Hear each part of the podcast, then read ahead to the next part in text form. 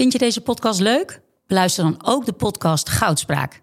Ik ben Minkeboy. Als voormalig tophockeyster weet ik hoe Olympisch goud voelt. In de openhartige podcast Goudspraak praat ik met sporticonen die straks in Parijs voor het hoogste podium gaan. Over de weg naar goud. Beluister nu de podcast Goudspraak. Dit programma wordt mede mogelijk gemaakt door Toto.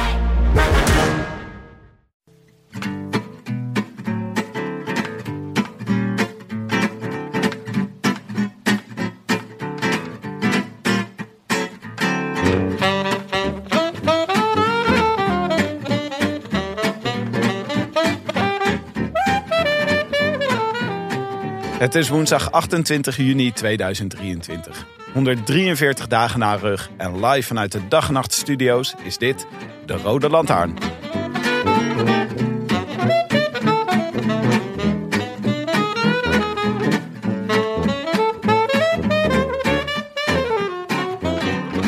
De toppen van de Pyreneeën hulden zich in een wazige mist toen we in een kolonne Loerden binnenreden. Dit werd mogelijk de beslissende dag. De laatste drie calls van deze tour lagen op het traject van 143 kilometer. De Obisque, de onbekende Spandel en Hotekam. Tijdens de teambespreking in de bus nam Nierman de zwaarte van de beklimmingen door en hij onderstreept het belang van weer een renner in de vroege vlucht mee hebben. De eerste 3,5 kilometer na de start lopen wat omhoog, zei Nierman. Dus Wout, Nathan, Chris, Ties, be prepared to jump. Nierman en Zeeman richtten zich daarna tot Vingegaard en vertelden hem dat er kansen waren om Pogacar te lossen. Je bent de beste klimmer, zei Nierman. Niet een half procentje beter of zo, nee, gewoon de beste van de Tour. En Jonas, zei Zeeman, jouw drempel is ook hoger dan die van Pogacar, hè? Dus je kunt hem gaan testen. Als je een keer aangaat, zal hij met je meespringen. Maar als je dat dan doet, zoals vorig jaar op de Van Toe, houd dat voor je, hè? Go, go, go. Want als jij op je limiet zit, is hij over zijn limiet aan het gaan. Vingegaard antwoordt, yeah. I wish I could be in the south of France. In the south of France. Sitting right next to you. Amaike, Hey Tim. wij zijn hier in gezelschap. Zeker. We gaan vandaag namelijk diep in Jumbo-Visma duiken. Dieper dan ooit. Maar eerst, welkom Nando Boers. Dankjewel. Eh, even ter introductie voor de luisteraars die jou niet kennen. Eh, wij kennen je al als een wielerschrijver die eh, nou, regelmatig eh, opduikt in eh, de literatuur rondom het wielrennen. Maar eh, we kunnen je vinden in onder meer De Muur. Zeker. In andere tijden sport regelmatig. Zeker. Ehm, je hebt meerdere boeken geschreven, onder meer Ik ben een renner en In de Tour. Ik ben renner. Ik ben renner. Ik ben renner. Ja. Niet ik ben een renner. Ik ben renner. Belangrijk verschil. hoor. Ja, dat is conceptueel heel anders. Zeker. Maar eh, om eh, even alvast een beetje gevoel te krijgen waar we vandaag over gaan praten. Want je hebt uitgebreid Jumbo gevolgd de Ja. afgelopen jaren. Ja. Hier in de podcast doen we altijd de vroege vlucht. Even een uh, al, ja. voorbarige conclusie. Even iets om eh, alvast even iets uh, ja je wil weten wie de Tour gaat winnen hè? en of ik dat weet. Gaat Jumbo dit jaar weer de Tour winnen? nou, dat, daar kun je op antwoorden. Dat ga ik niet zeggen. Oh, Je kan ook zeggen, maak, wie maakt het wat uit? Uh, en ik denk van niet. Ik denk dat Pogacar net te sterk is. Oh. Maar dat... maar ik kijk niet boos naar je. Kijk, maar ik, ik, wat weet ik? Ik heb Pogacar niet gesproken. Ik heb hem niet gezien. En ik heb Jumbo-Visma in oktober 2020 losgelaten... na de laatste evaluatiesessie die zij hadden na het seizoen. Oh, waarin ze twee dagen lang, volgens mij nog drie dagen lang in Den Bosch... hebben zitten brainstormen over hoe het met het team gaat... hoe ze verder moeten in de toekomst. Daar ben je nog bij geweest. Daar ben ik nog bij geweest. En daarna ben ik gaan schrijven. Hm.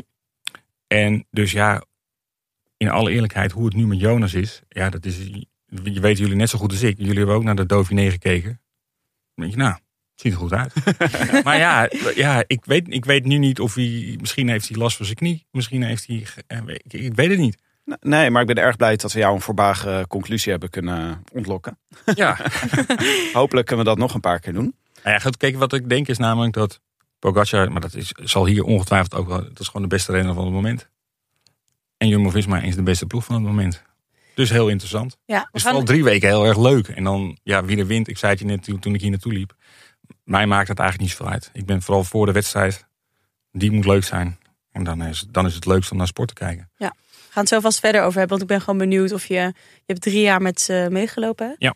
Ehm, en zij hebben naar dit moment van vorig jaar, dat was de, de climax waar ze zo lang naartoe hebben gewerkt. Ik ben vooral benieuwd, heb je een idee of ze voor nu nog een plan hebben en, en wat dan? Ja, maar dat is dus hetzelfde verhaal eigenlijk. Ja. Dat weet ik dus niet. Nee, Want ik, je moet op een gegeven moment moet je stoppen. ja, Maar als je het boek gelezen hebt of het boek aan het lezen bent, krijg je wel de indruk, hoop ik, dat zij waarschijnlijk ook nu wel een idee Mhm. hebben hoe ze het willen doen. ja, ja. Want dat deden ze de afgelopen jaren, hebben ze dat ook gedaan. Mhm.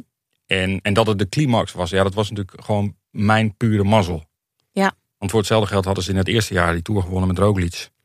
En was Vingegaard in 2022 en dan was er, een, was er een hele andere soort climax geweest. precies. Ja, Maar dit was voor het boek, was dat natuurlijk, ja, bedoel, beter kon niet. Was de Tour ideaal bij kon zijn. scenario. Ja. Ja, ik was erbij in de Tour, 40 dagen lang, of wat was het, vier weken lang. Mhm. Precies vorig jaar denk ik naar eh, Kopenhagen gevlogen met het team. Ja, dat is, dat is gewoon pure mazzel. Ja. Dus, Oké, laten we bij het begin beginnen. Even belangrijk. eh, het boek is uit. Kan je kopen in de winkel als je dit hoort. Het heet Het Plan. Ja.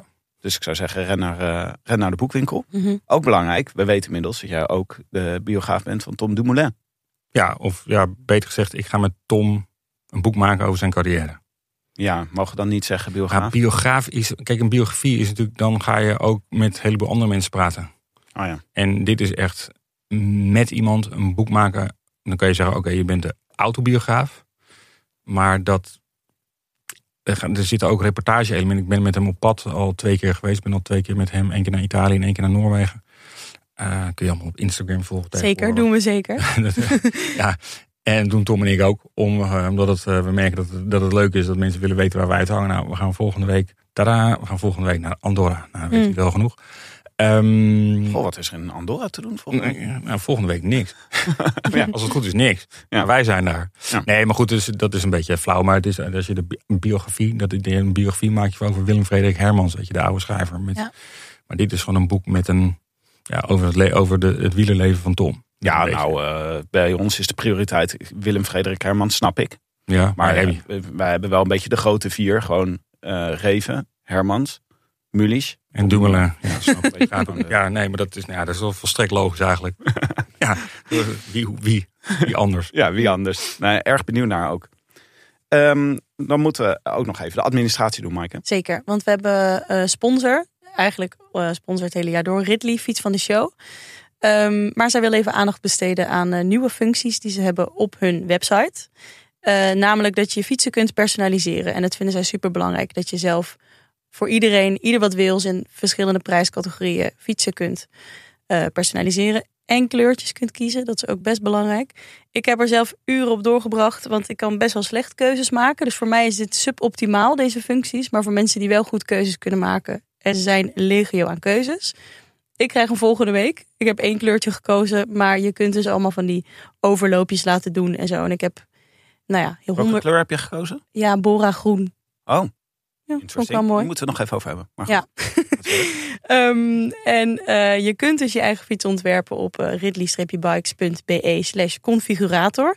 Ehm, je kunt ook je codes opslaan, waardoor je er even over na kunt denken. Eh, of je kunt die code meenemen naar een lokale fietsenbouwer. En die weet dan precies wat voor fiets je wil van Ridley. En die gaat die van voor je maken.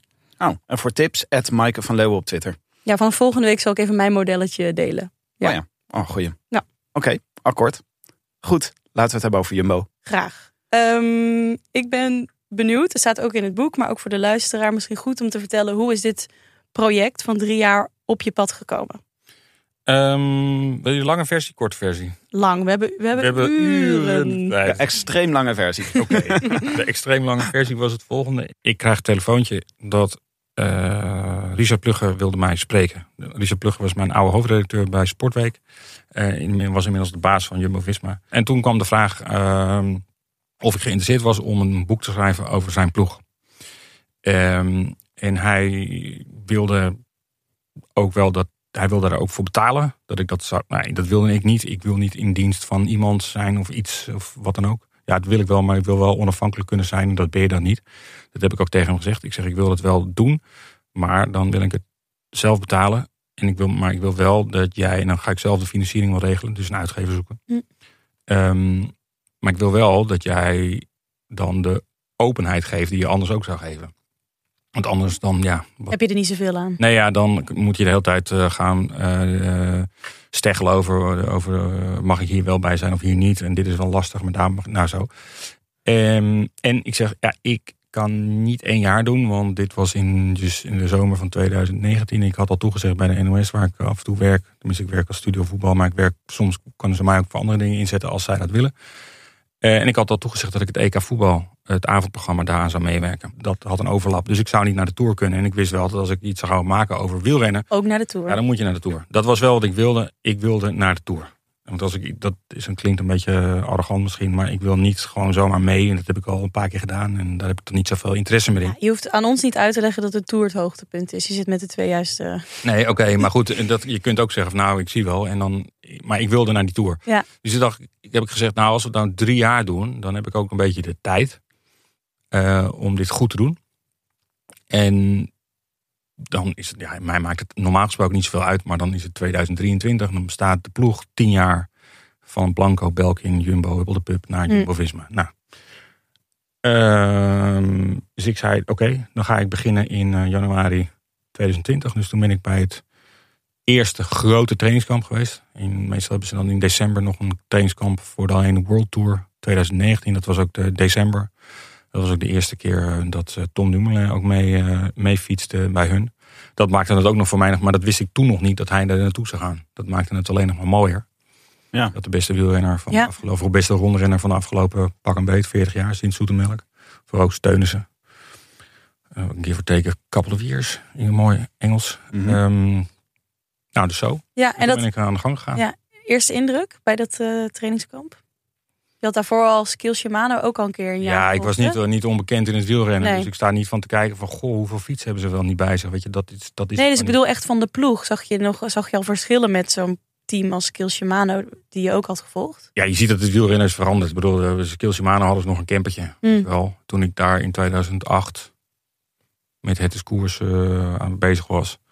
Ehm, nee, dat is nog een groot verschil. Maar goed, dat is niet, ja, dat is niet waar je naar meteen naar op zoek bent. En je weet eigenlijk helemaal niet waar je naar op zoek bent, namelijk in het begin. Dus je, gaat, je bent er gewoon en je, je schuift aan bij gesprekken en je gaat eens met iemand eh, eh, praten over hoe zit dit. Of hoe, eh, ja. En, en wat ik ook wel belangrijk is om te vermelden is dat dit boek gaat niet alleen dus over je, maar het gaat ook over wielrennen. Dus als je, ehm, ehm, als je niks van wielrennen weet, zou je hier ook mee kunnen beginnen. Mhm. Ik leg ook uit dat de, dat de bijnaam van de Ronde van Vlaanderen Vlaanderen het mooiste is en dat ze eh, of de hoogmis en eh, weet ik wel. Nu het staat er allemaal in. Nou, je doet het iets minder dan de Netflix. eh, nee, de. Ja. heet, het, eh, Ja, de, hoe heet de Ja, die documentaire van vorig jaar. Unchained. Ja, Unchained. Ja, maar goed, volgens mij staat er nog, staat hier ook, nou ik weet niet of dat er nog in staat dat je in Italië de roze trui hebt en in Spanje de rode trui, maar Nou, je hebt niet uitgelegd dat het belangrijk is dat je als eerste bij de finish bent. Dat is ook. eh, nee, dat, detail nee, dat, beetje nee, dat klopt. Ja, daar, dat zit, dit veronderstelt toch enige mate van basiskennis over sport. Dat Ja. klopt.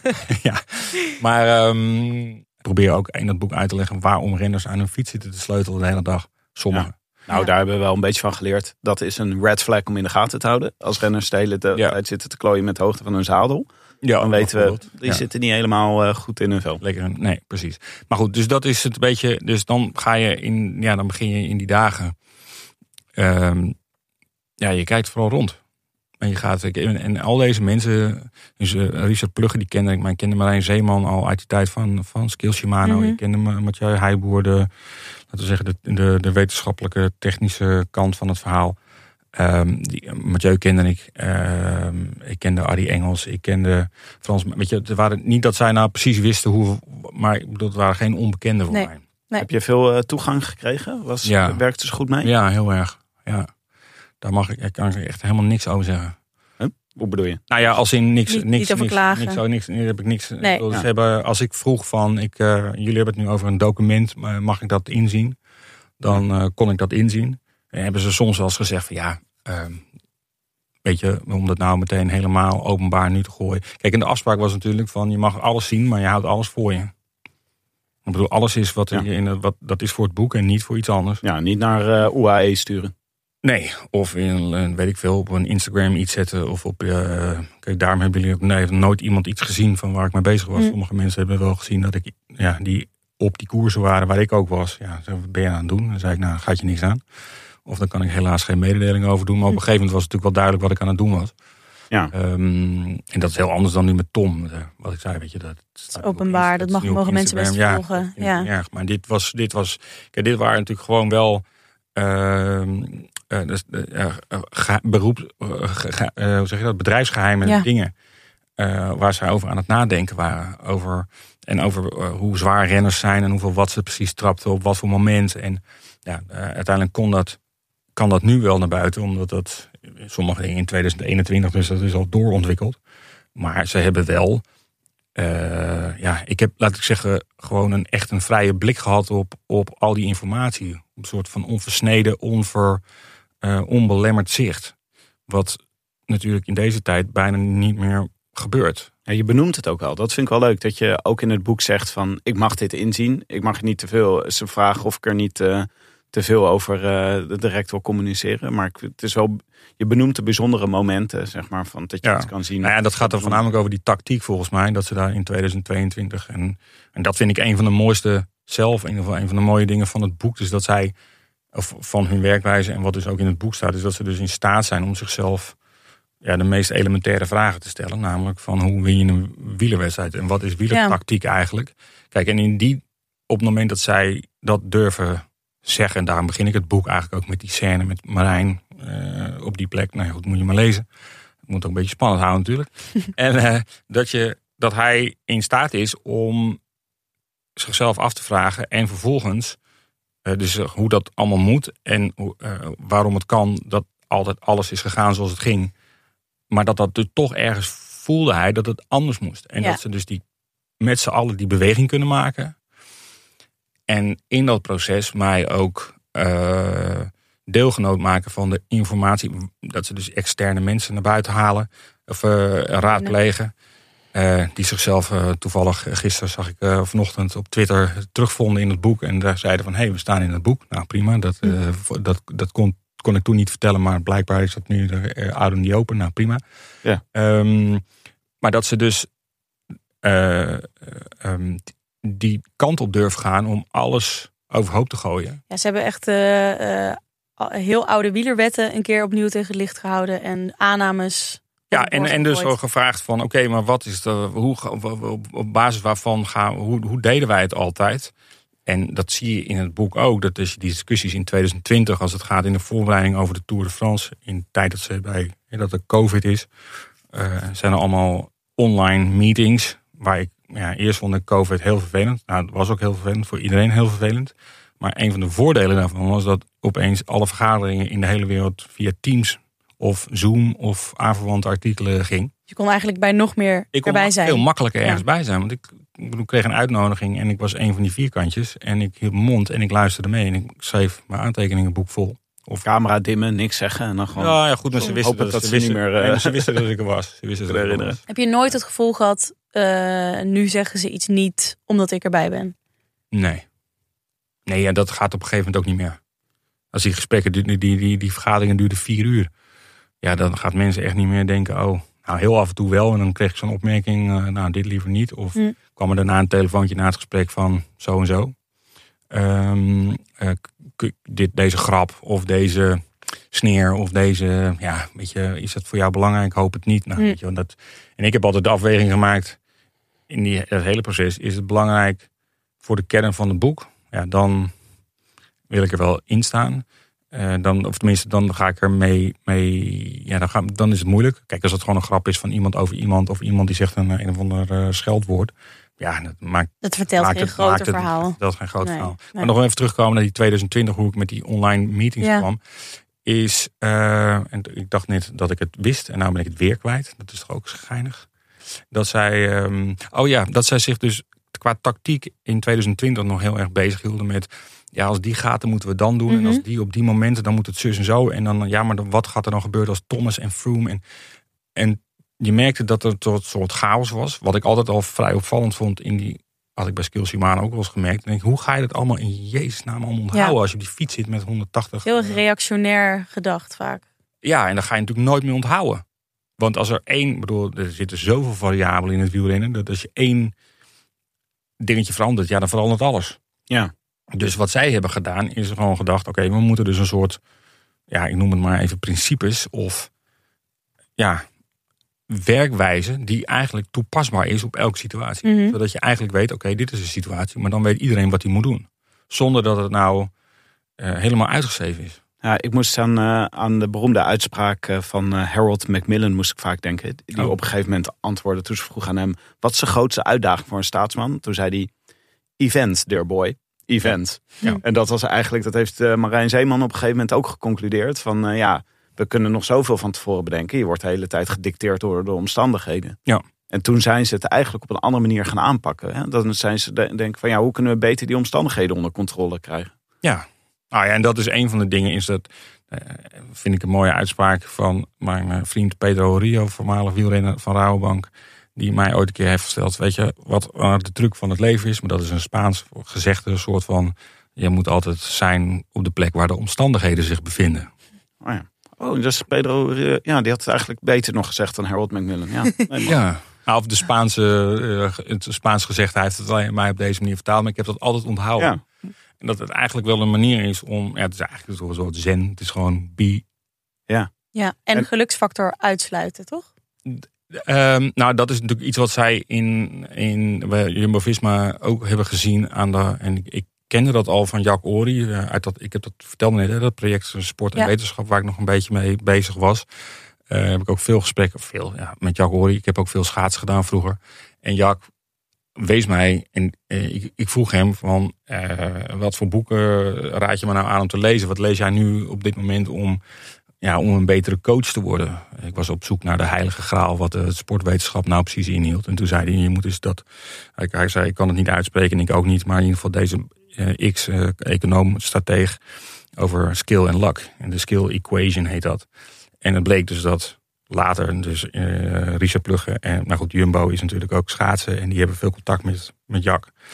En die kwamen met dat boek aan van ja, je moet dus skill en luck. En je moet eigenlijk, als je minder last wil hebben van, eh, van pech, moet je gewoon eh, vaardigheid toevoegen. Dus je sluit niet uit dat je tegen pech aanloopt. Maakt de kans wel kleiner. Ja, maar ik, ik had wel ook het gevoel door het hele boek heen. Om even, laten we gelijk proberen een soort van aard van de Jumbo-Visma ploeg vast te stellen. Ja. Dat ze eh, een heel interessante, moderne, nieuwe, innovatieve benadering hebben van het wielrennen. Mhm. Wat er soms ook toe leidt dat er bijzonder veel vergaderd wordt. Dat er veel marketingtermen worden gebruikt. En ik kan me ook af en toe best wel voorstellen dat dat de clash is met het wielrennen. Zoals je net ook al vertelt van nou, dan werden gewoon ge- gerust vier uur vergaderd. eh, Ja, maar toen was het tijd. Hè? Er was ik, in die COVID, ja, er waren geen wedstrijden. Alle coaches zaten thuis. Ja. Dus er was ook tijd om, eh, om ze, hebben de tijd genomen om zichzelf een beetje te heruit te vinden. Maar landde dat goed eigenlijk, vond je? Dus de- deze manier van eh, dat ze dus op een gegeven moment, ja, dan gaan ze dus naar het whiteboard, gaan ze dingen opschrijven. Ja, Landt dat meer- goed in ja, het meer- wielrennen ja. in een toch een beetje conservatieve wereld? Nou, ik denk dat zij, als het goed is, hebben ze zich niks aangetrokken van hoe, hoe er in het wielrennen naar hun gekeken wordt. Want als je dat gaat doen, dan kom je dus niet verder. Nee, Ja. maar vervolgens moeten ze het natuurlijk ook nog overbrengen op renners. Nou ja, je, kijk, daarvan kun je zeggen, eh, wat, eh, dan kun je vragen van, eh, ja, wat gaat eh, Steven Kruiswijk er allemaal van oppikken? Hij heel veel, toch? Hij kon hier heel goed Denk mee ik. omgaan. Ja, maar er zijn, maar, er- maar er- even, ik noem nu Kreem, maar dat gaat natuurlijk, er zijn, eh, weet ik veel, 28, eh, 32 wielrenners en dan hebben ze nog een development team wat er ook nog bij is. Ehm, kijk, uiteindelijk is het natuurlijk niet voor iedereen weggelegd, deze manier van werken. Ik bedoel, eh, Tom Dumoulin was niet iemand die daar heel erg, eh, ja, dat, dat, dat, dat zat, paste hem gewoon niet. Ehm, maar iemand als Jonas, eh Vingegaard, die past dat heel goed. Die, en Wout van Aert vindt dat ook heel prettig. Ehm, en, eh, ja, en dan kun je vragen, werkt het? En dan denk ik, ja, ze hebben in 2022 de Tour gewonnen, dus, dus, dus het werkt. Ja, zo Ja. simpel is het dan ook. Ja, maar het is ook natuurlijk wel interessant om voor jou te horen op het moment waarop, het, waar, waarop er wrijving is. Eh, was er dan bijvoorbeeld, eh, Nou, dus ik weet niet van een, eh, dat, dat Marijn Zeeman een boek opstuurde. Maar dat staat ook in het boek dat hij dan, hij appt dan naar Primos in die, in die COVID-periode. Ik stuur je dat boek op. Ja, of Primos uh, denkt van, ja, wat moet ik met dat boek? Uh, weet je wel, ik uh, schuif het onder mijn wankele tafelpoten. Prima, maar ik doe er niks mee. Dat weet ik natuurlijk niet. Ja. Maar in dit geval van Primos weet ik het wel, want ik heb hem later daarna gevraagd en toen kwam hij. Welk boek was dit ook weer? Bij Primos ging het om How Bad Do You Want It? Hm. Van Fitzpatrick, geloof ik, heet hij. Ja. Um, maar die had daar wel dingen uitgehaald. Kijk, en, en ik heb bij Jonas ook wel gevraagd. Er zit ook een boek, Endure heet dat, van Michael Alex Hutchins, volgens mij. Hutchinson. Um, je hebt jij er wat uit zegt, ja, ik heb er doorgebladerd. Ik heb wel dingen uitgehaald en die van belang, belang zijn. En kijk, dat, het, is niet dat zij dat hebben bestudeerd zoals, uh, zoals wij, uh, of tenminste in ieder geval ik op de universiteit heb zitten studeren. Maar zij zien dingen en denken, dat, dit heb ik gewoon geleend van Marijn hoor, een zeeman. Die zegt, ja, zij zien dingen en zien dat het dus niet dat het geen toeval is dat zij of op die manier denken, of dat er op deze manier over bepaalde dingen wordt nagedacht. Het is eigenlijk een soort bewustzijn van, weet je, er is, uh, er is meer tussen zadel en weg. Mm. En uh, om even, het, het is fascinerend ook, het boek heet Het Plan. Het was ook echt, het is ook voortgekomen uit het moment waarop uh, ze samen probeerden tot een soort van visie te komen. Mm -hmm. En wie zou je zeggen dat echt de, de visionairen zijn aan de wieg van de Jumbo-ploeg? Nou, ik denk dat ze. Ja, ik vind visionair, vind ik. Volgens mij heb ik het zelf ook niet zo op die manier gebruikt. Ik vind dat al heel erg. Uh, kijk, ik heb wel het dat ze het zelf wel zo zien, eerlijk gezegd. Ja, dat denk ik ook. Dat denk ik ook. Zij zien ook zich. Maar goed, dat mag ook. Mm -hmm. maar, maar zij, ja, zij lezen zich in. Zij kijken naar andere sport. Ze halen informatie overal vandaan en gaan dan daarmee aan de slag. En ik denk dat dat. Ja, goed. Als, ja, ik vind visionair. Vind ik dat, ja, denk ik altijd aan Gandhi of zo. Weet je wel. Dan denk ik dat is visionair. maar ja, nou, zoiets. Zijn, of John Lennon, weet je wel. Maar ik bedoel, dit is gewoon een wieler. Maar goed, ze zijn aan de slag gegaan. Ze, waar kunnen we beter worden? Ja. En dat is een, een, een zoektocht waar je, uh, waar je lang over kan doen. Waar je veel energie in kan steken. En waar je heel erg ambitieus voor moet zijn om dat te willen. Uh, dat is wat ik, wat ik wel zie bij, uh, zeker bij, bij, bij Plugge en Zeeman. Dat zijn, en met, en met jou Heijboer ook, dat zijn hele ambitieuze mensen. Die heel hard werken. Die heel hard willen werken en eigenlijk alleen maar daarmee bezig zijn. Totdat ze op, op zeker moment, zeker bij Marijn Zeeman, die op een gegeven moment wel snapt van ja, als ik een scène die zich afspeelt in Bussum, waar je niet vertelt over ja, loop je op de hei samen. Ja, waarop hij vertelt over hoe hij met het verlies is omgegaan van... Je denkt dan van een dierbare, maar dat is gewoon het verlies van Roglic die de Tour niet vindt. Ja. Uh, en dat hij zelf denkt van ja, dit is niet helemaal gezond als ik hier al mee omga. Ik weet niet of hij dat nu, zoals hij er nu mee omgaat, wel gezond is. Ik zie soms wel eens dingen dat ik denk, nou Marijn, um, het, is, je doet, het is heftig. Erg fanatiek. Ja, ik zou hem wel iets meer rust gunnen. Het gekke is dat er ook best wel wat scènes in zitten waarin Zeeman zijn renners probeert te kalmeren in hun Zeker. ambities. Ja. Maar dat is dus, terwijl hij zelf een van de aanjagers daarvan is ook. Ja, maar goed, misschien herkent hij het dan ook heel goed. Ja. Hij snapt ook wat er te halen valt op het moment dat je wat rustiger naar je eigen, uh, ja, eigen falen. Mij klinkt een beetje zwaar, maar je eigen mislukking of als iets niet lukt. Ja. Dat, uh, dat, dat ziet hij natuurlijk wel. En dat, is, dat vind ik wel het mooie aan dat, laten we zeggen, het middelste jaar. Is dat ze eigenlijk net het verlies van Roglic op uh, Planche de Beffie in die tijdrit. Dat ze eigenlijk snappen van, ja, maar we moeten, we moeten ook... Je kunt ook verliezen en dan is het ook nog een mooie sport. En daar zit ook een soort schoonheid in. Je denkt soms wel eens, oké, jullie praten nu heel erg naar... Uh, dat het voor jezelf acceptabel wordt. Mm -hmm. Maar wat misschien ook wel heel goed is. Uh, dus je hoort het ze zeggen, maar of ze het ook beleiden is het ook wat anders. Dat weet ik niet.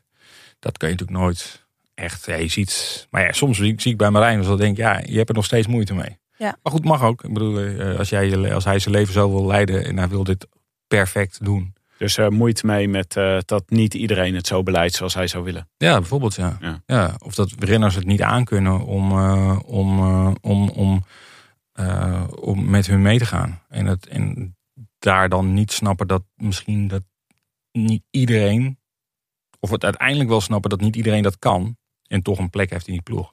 Ja. Kijk, dat zij hebben de renners die het het beste kunnen doen. Dat is ook, dit zegt ik, ik niet, maar dat zegt hij ook Dat zijn de jongens die in de Tour hebben gereden. Die zijn in staat geweest om alles tot in perfectie uit te voeren. Dus het, het foodcoachplan hebben jullie het vast wel eens over gehad. Over dat eten en over dat afwegen. Sorry.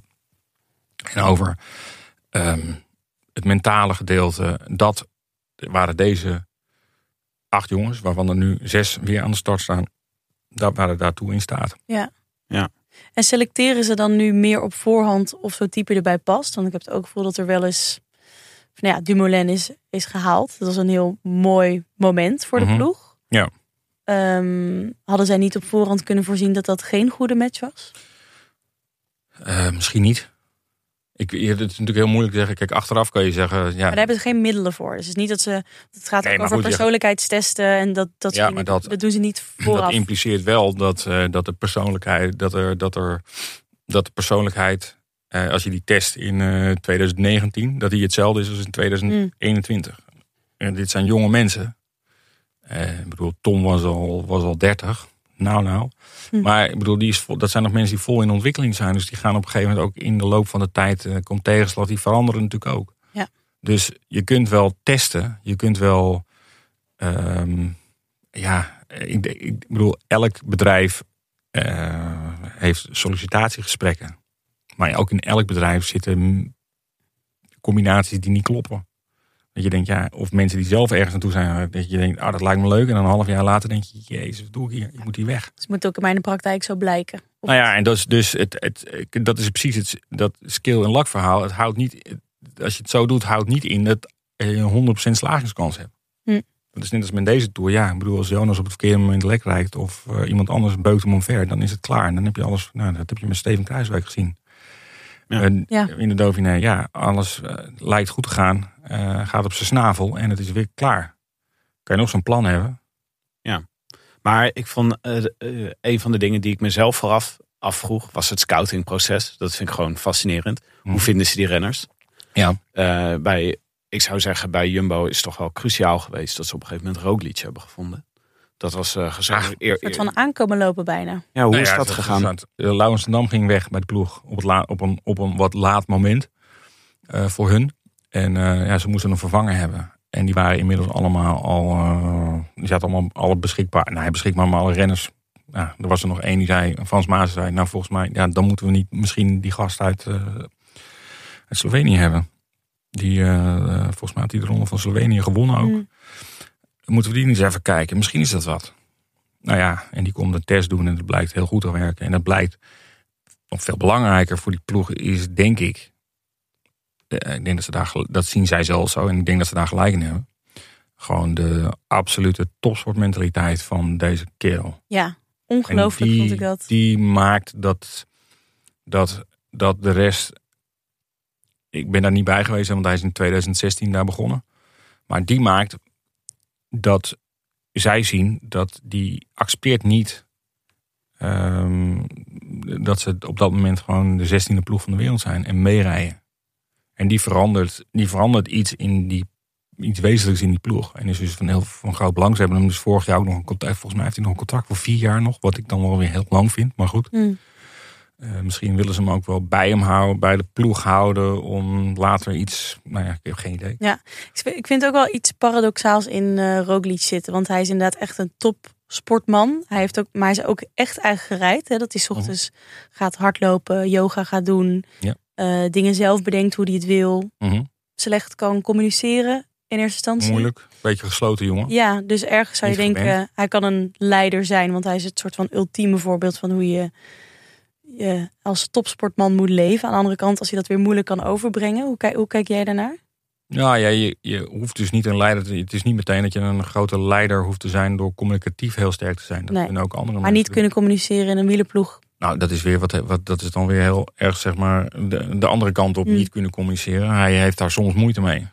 eh, om duidelijk te zijn. Ja. En, en ehm, het staat in het boek ook. Dat was vorig jaar in de Dauphiné. Volgens mij vertelt Steven Kruiswijk dat. Dat Jonas veel directer is dan Primos. In aangeven waar hij behoefte aan heeft. of hij goed en, is. en nu moeten jullie dit doen en dan moeten jullie dat doen. En Primos was, misschien is dat nu inmiddels weer wat veranderd, maar was toen ook van hey, we, kijken wel even. En dan ja, en hadden zij soms het idee van ja, maar wacht even. eh, maar wat wil je dan van ons? Want wat gaan wij dan doen? Wij zijn er voor jou en we kunnen jou wel helpen. Maar als jij niet vertelt wat je van ons... Ja, dan is dat best lastig. Nou, daar hebben ze best wel... Dat, is, dat, is, eh, dat gaat niet altijd even makkelijk. Hm. Maar goed, het is, ik denk niet dat dat in... in eh, eh, is, dat, is dat heel bijzonder? Nou, misschien wel. Maar misschien nog niet. Dat weet ik niet. Nee, nee. Nou, dat is eh, een van de leukste momenten natuurlijk uit het boek is om te lezen hoe de historische etappe naar Granon vorig jaar is gegaan. Hebben wij hier echt juichend natuurlijk hebben we hier voor de tv gestaan, zoals denk ik wel heel veel mensen. Ja. Maar je geeft heel veel mooie achtergrond daarvan. En de Mhm. rol van Roglic Mhm. is toch wel, die heb je ook echt uitgelicht in die. eh, Ja, dat was natuurlijk... Ja, dat, ja klopt. de- ja, en eh, als we daar heel even naartoe kunnen gaan, want dat is gewoon wel leuk. eh, eh, nou, het is volgens mij ook heel typerend. Ehm Roglic, eh, is- dan, ze, hij is gevallen. Even voor de mensen gewoon om heel even het geheugen op te frissen. Hij is gevallen over die hooibaal die eh, Ja. viel. Op weg naar Arenberg. En toen dacht Jumbo eigenlijk, we gaan even rustig aan doen. Een paar dagen om te kijken of Roglic herstelt. Hij staat nog niet zo heel ver achter. Ja. Eh, het was toch even Wout van Aert eh, time. Ja, Dus eh dat konden ze mooi, konden de klassementsrenners even uit de wind worden gehouden. En dan kon Roglic misschien een beetje herstellen. Maar eigenlijk herstelt hij gewoon niet echt. Maar het lijkt ook alsof het voor de ploeg ook onduidelijk is hoe die er dan op dat moment voor staat. Ja, en ik denk voor hem ook. Kijk, achteraf blijkt dat hij, en daar kwam de osteopaat, had daar al eh, na een paar dagen, hield hij mogen, de rekening mee dat, het, dat, dat er ook wel iets gebroken zou kunnen zijn. Ehm, en het blijft voor mij ook, een, eh, en ik denk voor meerdere in de ploeg ook. Kijk, hij was gevallen. Maar vervolgens rijdt hij, als ik hem nog goed heb herinner, in Lausanne nog bij de. En de, in, ook nog in ehm Binge, volgens mij, is finishen toen. Ook nog gewoon top 10. Maar goed, dat zijn makkelijke etappes met een soort punch aan de achterkant. eh, met, een, met, een, met een heuvel. En dan. Dus ze wisten eigenlijk niet zo goed hoe die het zou gaan doen. En dat zie je ook terug in. Dat beschrijf ik ook eh, in Morzine. Dan is hij. Dan gaan ze praten op de rustdag van. Eigenlijk gaan ze dan implementeren wat ze al. Waar het boek mee begint met die hele tact waar we het er net al over hadden. Over die hele tactische. Wat gaan we, hoe gaan we dit. Hoe gaan we Pogacar te grazen nemen? Want die stond aan de leiding nog. Dus Jonas stond er goed voor. En dan is er wel van belang dat Roglic staat er nog op volgens mij 2,5 minuut, zoiets. Dus nog dichtbij. Als je nog langer ging wachten op zijn herstel, dan zou ook de kans zijn dat hij dan zeg maar op 7 minuten zou aankomen op Le Granon. En dan was, ja, dan was hij ook geen gevaar meer. Maar dan kun je, ja, dan kun je 8 minuten wegrijden. Maar dan sta je nog op 2 minuten. Dus dat is. Dus het was wel van belang omdat op die manier. Ja, hij moest wel iets gaan doen. Ja, want het plan was al lang voor de Tour. Eh, we moeten geloofwaardig houden dat we meerdere kopmannen he- hebben. Dat was Nou ja, niet geloofwaardig. Ze moesten met meerdere kopmannen konden ze, konden ze eh, iets doen. Ja, maar ook dat beeld in stand houden, ondanks dat Roglic.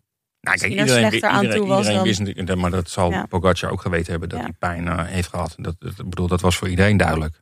Dat je met zo'n val, dat je niet daar fantastisch. Maar ja, wat is, wat is niet fantastisch met zo iemand? Ja, je kan ook. Ik denk dat er ook. Dat, bedoel, zij hebben achteraf gezien dat Pogacar in de val is getrapt.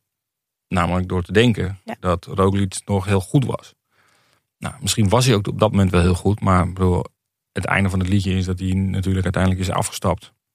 In eh, de, eh, nou, hij is niet meer van start gegaan eigenlijk eh, in de dag dat zij naar Carcassonne reden volgens mij. En ehm, eh, dus, wat wil ik ook weer zeggen? Waar ging het ook weer over? Oh, je ging over die. Oh ja, en dat ze dus in Morzine, ik ben er weer. eh, dat ze dus op die rustdag dat, dat, eh, dat tactische plan uit, ja, zeg maar uitrollen. Dus de andere, dus er zit nog een etappe voor. En ze weten dan dat dit, dit is het moment waarop het, waarop het kan. Ze wisten dat Jonas het beste was op eh, grote hoogte. Nou, dat was in de Alpen is hoger dan de Pyreneeën.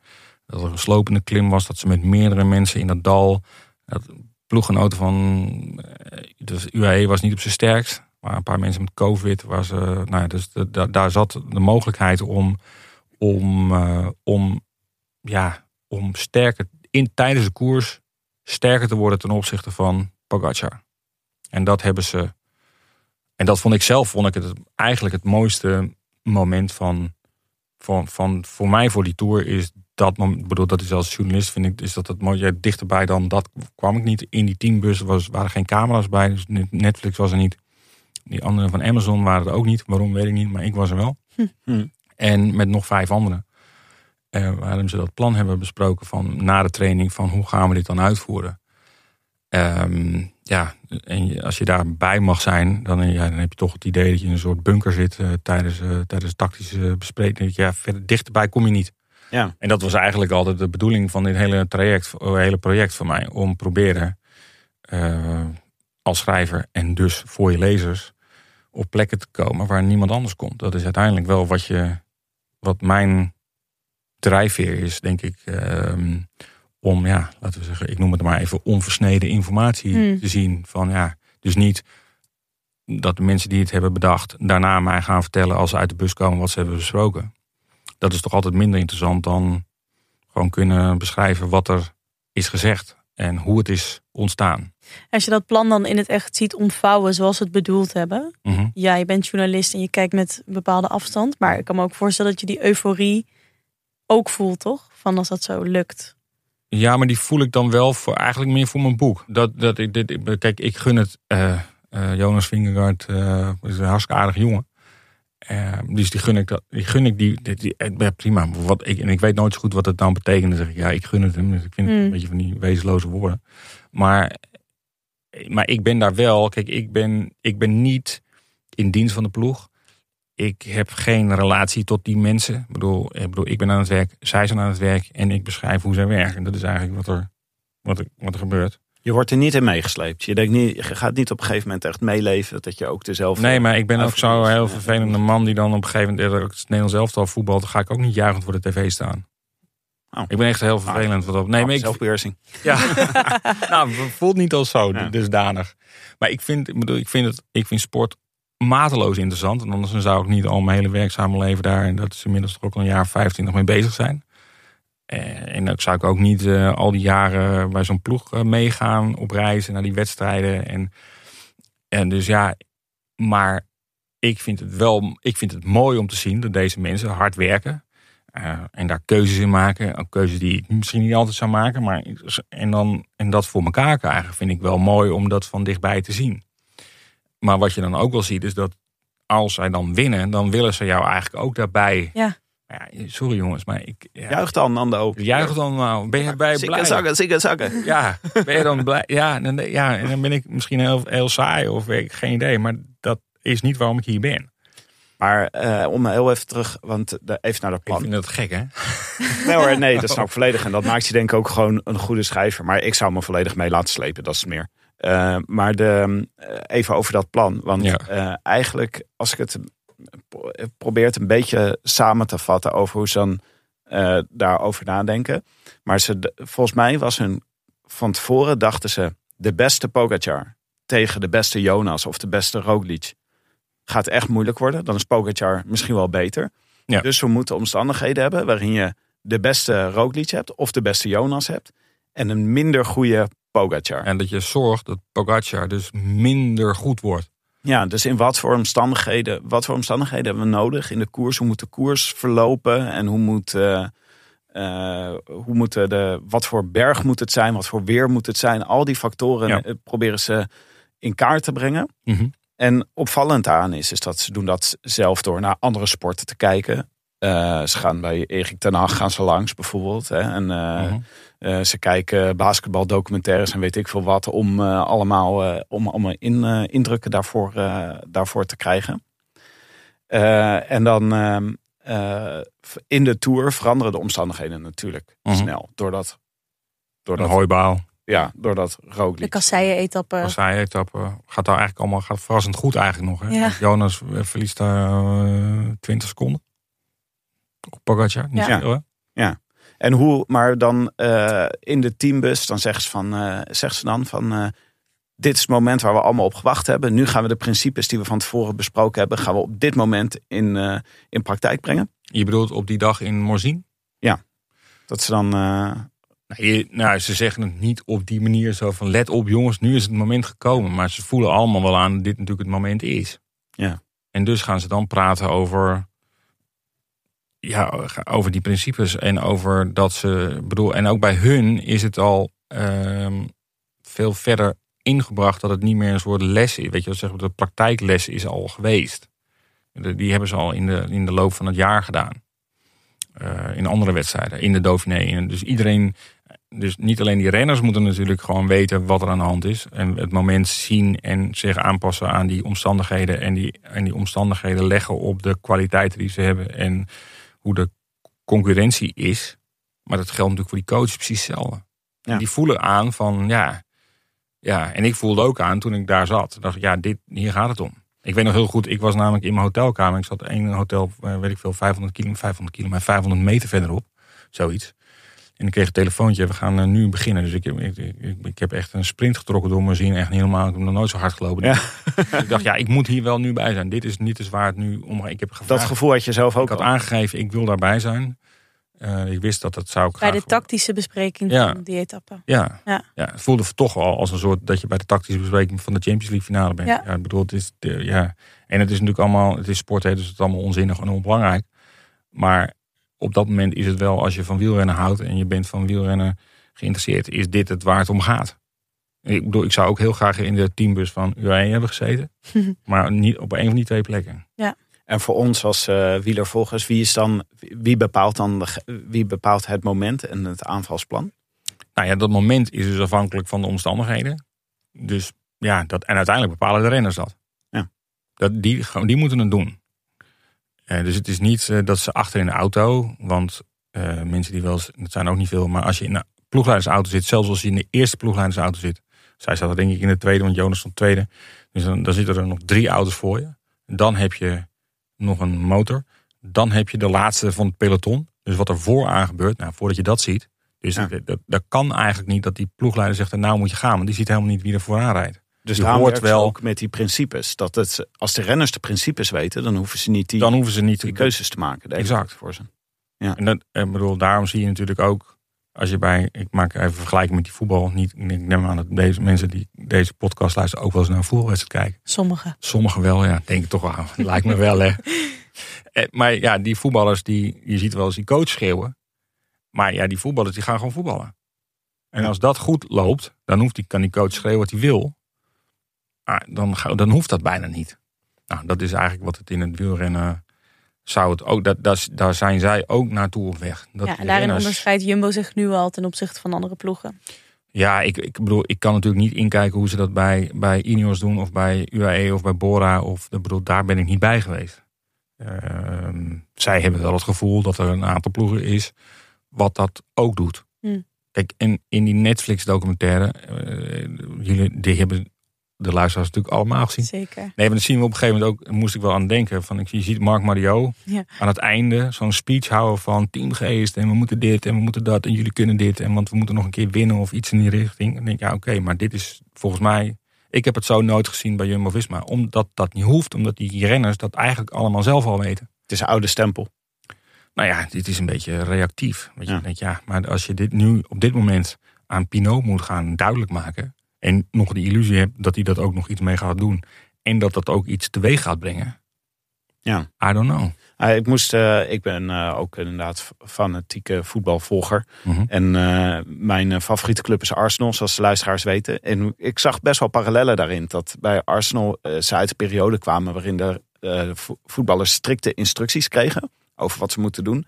Naar een nieuwe periode waarin spelers het veld in worden gestuurd met bepaalde principes waar ze vanuit moeten gaan. Zodat Mhm. je kan reageren op nieuwe situaties die ontstaan in het veld. Ja. Zonder dat je precies weet, hey, als ik de bal naar hem speel, dan ga ik. En, als, eh, Ja. eh, en ik zak terug in eh, deze omstandigheden. En dat, je hebt een hele tijd gehad dat renners gewoon, of spelers gewoon precies werd voorgeschreven wat ze moesten doen. Ja. En naar een fase waarin renners eigenlijk, of waarin spelers eigenlijk zelf kunnen nadenken. Ja. Die trend is volgens mij in het wielrennen dus ook bezig. Dat begrijp, meen ik Ja. af te leiden uit het, eh, Ja, uit het boek. Tenminste, in ieder geval bij hun. Of het nogmaals, of dat bij anderen is, weet ik niet. Maar was dat, eh, was dat dan in die etappe? Ik, ik, ik eh, probeerde de, de volgorde van evenementen probeerde ik, af te leiden uit, uit het verhaal. En ehm, er, gebeurt best, er zijn best wel veel mensen die invloed hebben op wat het resultaat uiteindelijk is. Mhm. Maar waren een paar cruciale dingen. Volgens mij was eh Roglic, als ik het goed begreep, moest wel echt even overtuigd worden dat het op deze manier moest gaan gebeuren. Voor de etappe bedoel je? Ja. Ja. Dus, dus die was niet al de hele tour 100% Nee, game was ook met we gaan dat doen als. eh, Nee, maar dat was natuurlijk uiteindelijk natuurlijk ook het moeilijkste. Want hij was degene die het grootste offer moest brengen. Want hij wist dat als hij dit ging doen, Ja. dat hij de Tour nooit zou winnen. Ja. Los van die blessure nog. Want dan gingen alle ballen op Vingegaard. Ook later de toekomst. Of Nee, op die dag. hmm. Want had hij hij nog wist, de illusie dat hij het wel Hij- kon winnen, denk je? ik denk ergens stiekem wel. Mm. Alleen hij wist ook dat de omstandigheden dusdanig waren gedraaid... dat hij degene was die die opening had- moest maken. hij wilde nog over die 5% kans eigenlijk gaan, toch? Dat er nog Maar iets, dat weet eh, ik. dat er maar dat is natuurlijk gebeuren. wel. Je moet je voorstellen dat je. Dat je dat als jij. Tenminste, dat kan ik me voor. Als ik me inleef in wie hij is. En hoe goed hij is. En wat hij kan. En met welk idee hij naar de tour is gegaan. Dan is hij degene geweest. En, eh, voor wie die omstandigheden op een gegeven moment zo zijn gekeerd. Dat hij voor Jonas moest gaan rijden. Wat ze allemaal hadden afgesproken met elkaar. Dus ik bedoel. eh, ik denk dat Vingegaard als Kelderman nu goed staat, dit ook gaat doen voor Kelderman. Dat als het plan goed werkt dit jaar, zou dat moet, moeten gebeuren. Maar dan vraag Iedereen je. daar maar is dan, bereid om maar- offers te maar dat- maken ja. voor het grote plan. ja, maar dan vraag je natuurlijk wel wat van iemand. Ja, dan worden de managementboeken worden wel ineens realiteit. Dus Nou ja. van tevoren zeg je, ik als er één iemand beter voor staat, dan offert de ander zich op.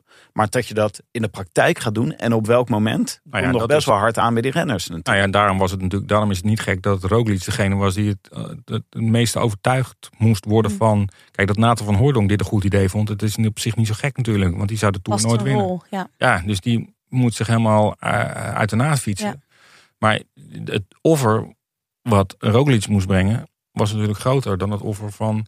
Dus ik, ik, ik snap dat wel. En ik vond wel, wat ik wel hele mooie vond. Ik bedoel, ik, sommige dingen van Marijn Zeeman begrijp ik dan ook niet. Of, ik snap, of vind ik ver doorvoeren. Maar dit had hij heel goed uitgelegd voordat hij naar eh, Denemarken ging. Van, weet je wel, je moet, als je dit wil kunnen doen. En je moet, zeg maar, eh, de waardering krijgen. eh, dus als, als jij wil eisen, of als je eist van renners dat ze dat kunnen doen, moet iedereen weten wat het grote, hogere persoonlijke doel van die renner is. Hij zei, Ja, dat las ik ook, dat ze dat ook moesten uitspreken. Juist, Dus en niet- Kruiswijk moet zeggen, ik wil een etappe winnen. ja, want dan weet Jonas Vingegaard dat als Kruiswijk al na 100 kilometer op kop gaat sleuren, dat hij natuurlijk nooit die etappe gaat Ja, dus winnen. dat is een persoonlijke doel opofferd Offerd voor voor- het team. Dat juist. het ook duidelijk is. En als, als Vingegaard dat weet, kan hij ook die waardering uiten naar degene. Dan snapt hij ook wat daar gebeurt. Ah, dat vind ik wel mooi. Ja, dus Ja. wat Pogacar gedaan heeft, is eigenlijk het ultieme voorbeeld dat deze filosofie van Roglic. andere Zeeman, Ja, wat Roglic. pardon, Roglic, eh, het ultieme voorbeeld is van dat, Dat het dat het uiteindelijk. gelukt is Ja, om dat in die hoofden te prenten Ja, en en in de praktijk uit te voeren. Ja, en vervolgens is, ja, stapt Roglic toch nog uit. Waarschijnlijk omdat hij toch te gedesillusioneerd is en het niet meer kan opbrengen om die pijn te verdragen. Eh, en dat was wel een moeilijk moment in die ploeg. Het was wel een beetje een terug scène ook, vond ik. Ik had toen je omschreef zo dat hij toen op een gegeven moment wilde hij eigenlijk afstappen. Zegt hij tegen Van Hooijdonk, ik eh, kan niet meer. Mhm. En, dan, Ja. en dan ineens zie je dat zo'n topsportmentaliteit toch ook wel hard is. Ze hadden wel een mooie nazorg aan hem besteed nadat hij, Ja. na, de, na de, deze mooie etappe. Mhm. Maar toen hij eigenlijk naar, op de weg naar buiten was en echt een beetje geknakt was. Dan zie je, vond ik ook wel een harde eh, topsportmentaliteit. Ja, het beeld eh, dat hij dan in zijn eentje buiten zit. Ja. Op het moment dat hij besloten heeft om af te. Ja, nee, ja, dan, dan is het ook. Ja, goed, hij had natuurlijk s'avonds of had s'avonds bij het eten, of s'avonds voor het eten, had hij de beslissing genomen. Dus we zaten met z'n allen aan tafel buiten, want het was snikheet, enige hotel zonder airco, dus iedereen had buiten, dus op de parkeerplaats. Het was, volgens mij was het, eh, weet ik veel, 75 graden of zo. Dat was echt niet normaal. eh, Kom maar normaalheid. Echt, echt niet leuk meer, zeg maar. Maar goed, dus daar is al bekend gemaakt. Daar maakt hij zelf bekend. Daar maakt Marijn Zeeman bekend aan iedereen dat hij Primos heeft besloten om volgende dag niet meer van start te gaan.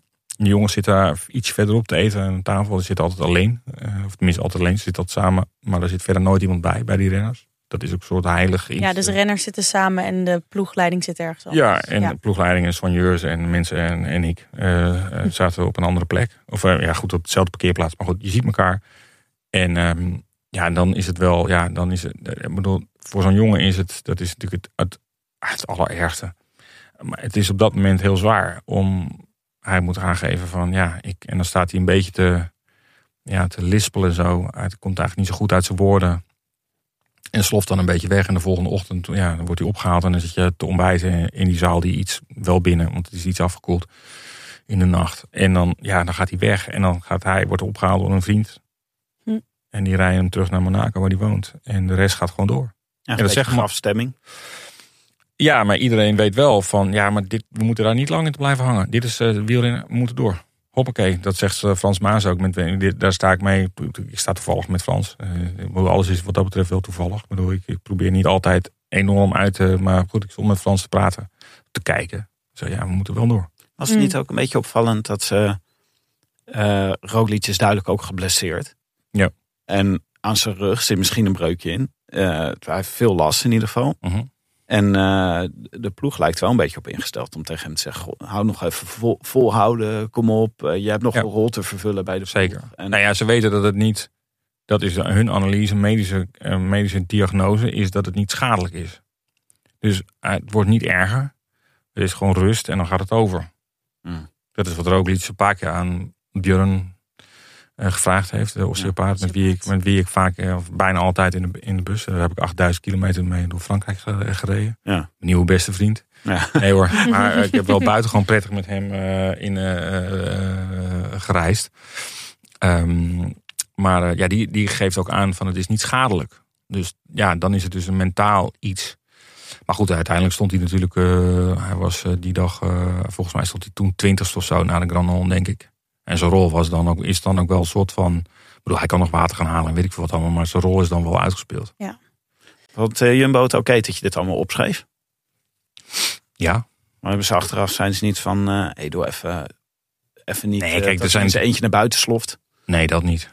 Nee, want het is, de, dingen zijn, de, de dingen zijn gebeurd zoals ze zijn gebeurd. Die, die neemt overigens niet weg dat, er, dat zij natuurlijk wel een paar dingen hebben gevraagd. Van joh, zouden we dit niet iets anders of we missen dit nog. Of eh, het zou wel fijn zijn als je dat ook nog eh, doet. Of eh, we dringen er wel heel erg op aan om dat te doen. Hm. Ja. Nou ja, die afspraken heb ik ook gemaakt dat dat ook kan. Eh, maar nogmaals, het moest wel binnen eh, zeg maar de, de kern van het boek blijven. Zijn er ook wel dingen in, in het boek verschijnen die zij liever niet hadden gewild?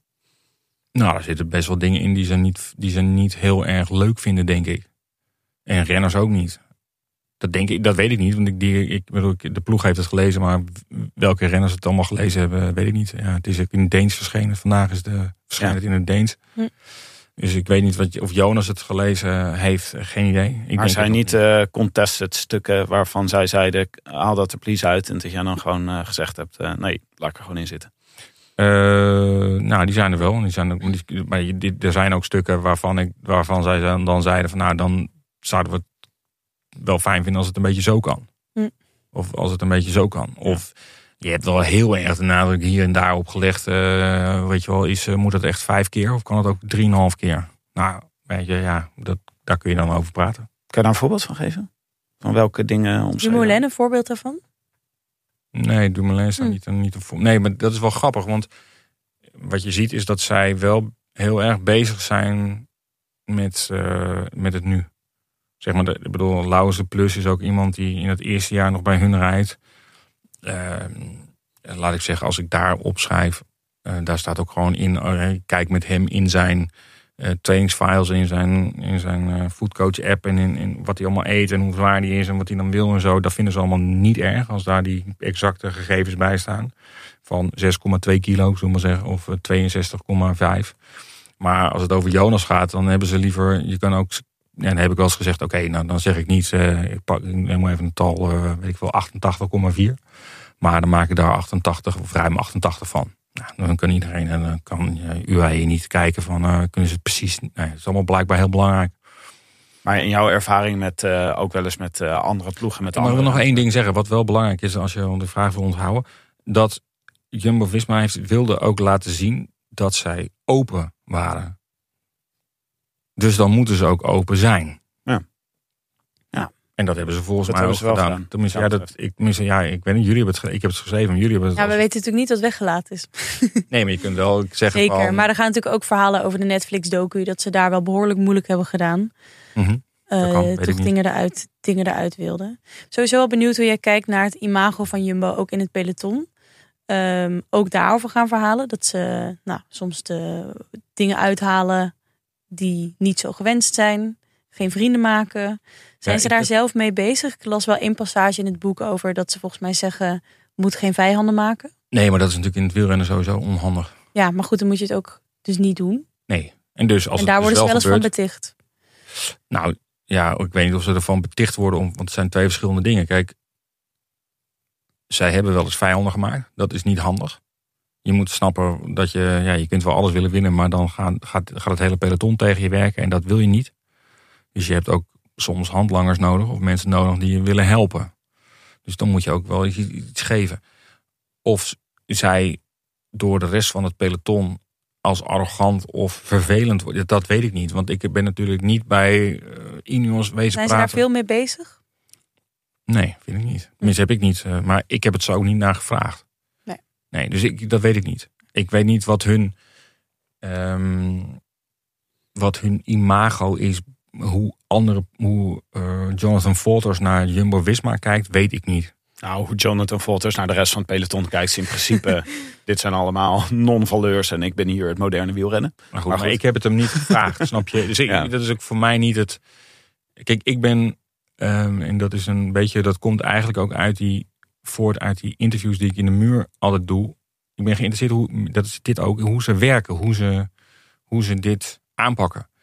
En wat andere mensen daarvan vinden, vind ik niet zo belangrijk, omdat, eh, omdat het was niet mijn doel Nee. om... Oké, dan nog heb ik een heel specifiek concreet voorbeeld van wel, van wel hoe, dat, ehm, hoe ze iets Nou, aanpakken. hoor. Nee hoor, nee, nee, nee. nee, nee. nee ehm, ik ben benieuwd dan hoe ze omgaan met een type als Wout van Aert, die ook top is. Eh, die, moet, Mhm. die moeten ze kansen geven. Mhm. Hierover is dan ook, als, je daar, als we even teruggaan naar hoe, eh, de, de Netflix-docu, waar dan ook commotie over is. Van Aert of Jumbo is niet blij met hè, dat ze Van, Aert, van Aert en eh Vingegaard soort van een beetje tegenover elkaar gezet worden. Mhm.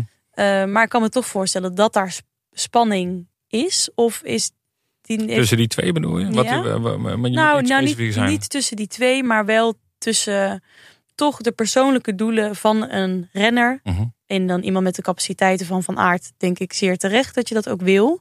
Dat een Kruiswijk uitspreekt, ik wil een etappe winnen, maar ehm, dat offer ik op voor Mhm. jou, voor ons, voor het team. Bij Van Aert, die, die offert niet alles op. Eh, nou, niet tot in eh, lengte van dagen. Ik bedoel, dat is wat hij volgens mij nu ook heeft aangegeven. Mhm. Maar je hebt het natuurlijk dan over... Kijk, als je het over Roglic, Van Aert en Wingegaard hebt... dat zijn de drie belangrijkste renners. Ja. Ehm, en dat zijn ook mensen die zich helemaal gecommitteerd hebben aan die ploeg. En die het meest winnen. En die dus ook het meest eh, gaan eisen. Dus het hoort juist bij het plan om hem ook de ruimte te geven Ja. daartoe. Ja, en ik denk dat ze daardoor ook eh, hebben gezegd: eh, oké, groene trui kan. Kijk, normaal gesproken is dat natuurlijk, als je denkt van ik wil het geel winnen, is dat niet heel handig om dat ook nog te willen. Zeker niet als je iemand hebt die in dat doel van die gele trui winnen een grote rol heeft. Ja. Ehm, maar ze hadden ook bedacht, blijkbaar, dat het blijkbaar kon. En misschien wel bijdroeg aan het grote doel. Namelijk Wout van Aert die ruimte geven. Maakt hem een betere teamspeler misschien. Ik, nou ja, goed, hij heeft natuurlijk heel veel kansen. Hij heeft bijvoorbeeld, eh, ik heb wel eens gevraagd, had hij op die etappe op Houte Kamp kunnen winnen? Ze denken van wel. Mm. En misschien de dag daarvoor ook wel. Maar ja, dat kon niet, want hij moest bij Vingegaard blijven. Of hij moest vooruit om... Ja, dus dat dat, dat spanning geeft. En dat eh, Van Aert op een gegeven moment zegt... Nou, eh, nou is het mijn Mhm. tijd. Ja, dat kan.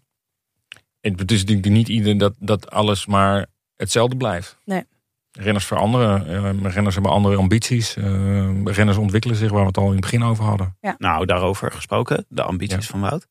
Zie je nog een keer in een klassement, als klas, klassementsrenner Nou ja, daar heb ik ook veel, want er, er, er, er staat ook, gaat het ook eh, eh, Ja. uitgebreid over, over dat ze die discussie op een gegeven moment hebben. En dat daar ehm, nou, verschillende visies op zijn. Ja. Zeg maar. Zeg ik het zo spannend genoeg? Ja, ja, ja. Nee, eh, Alles ja. verklappen, maar nee, broer, nee. Nee, de- niet- de- nee, de- eh, de nee, staat- zonder alles te verklappen. Het gaat er daar veel over, toch? Ja. Dat is een, echt een onderwerp. Ja, maar goed, het is natuurlijk een onderwerp wat heel veel mensen, als je naar de koers kijkt, ook wel bedenkt.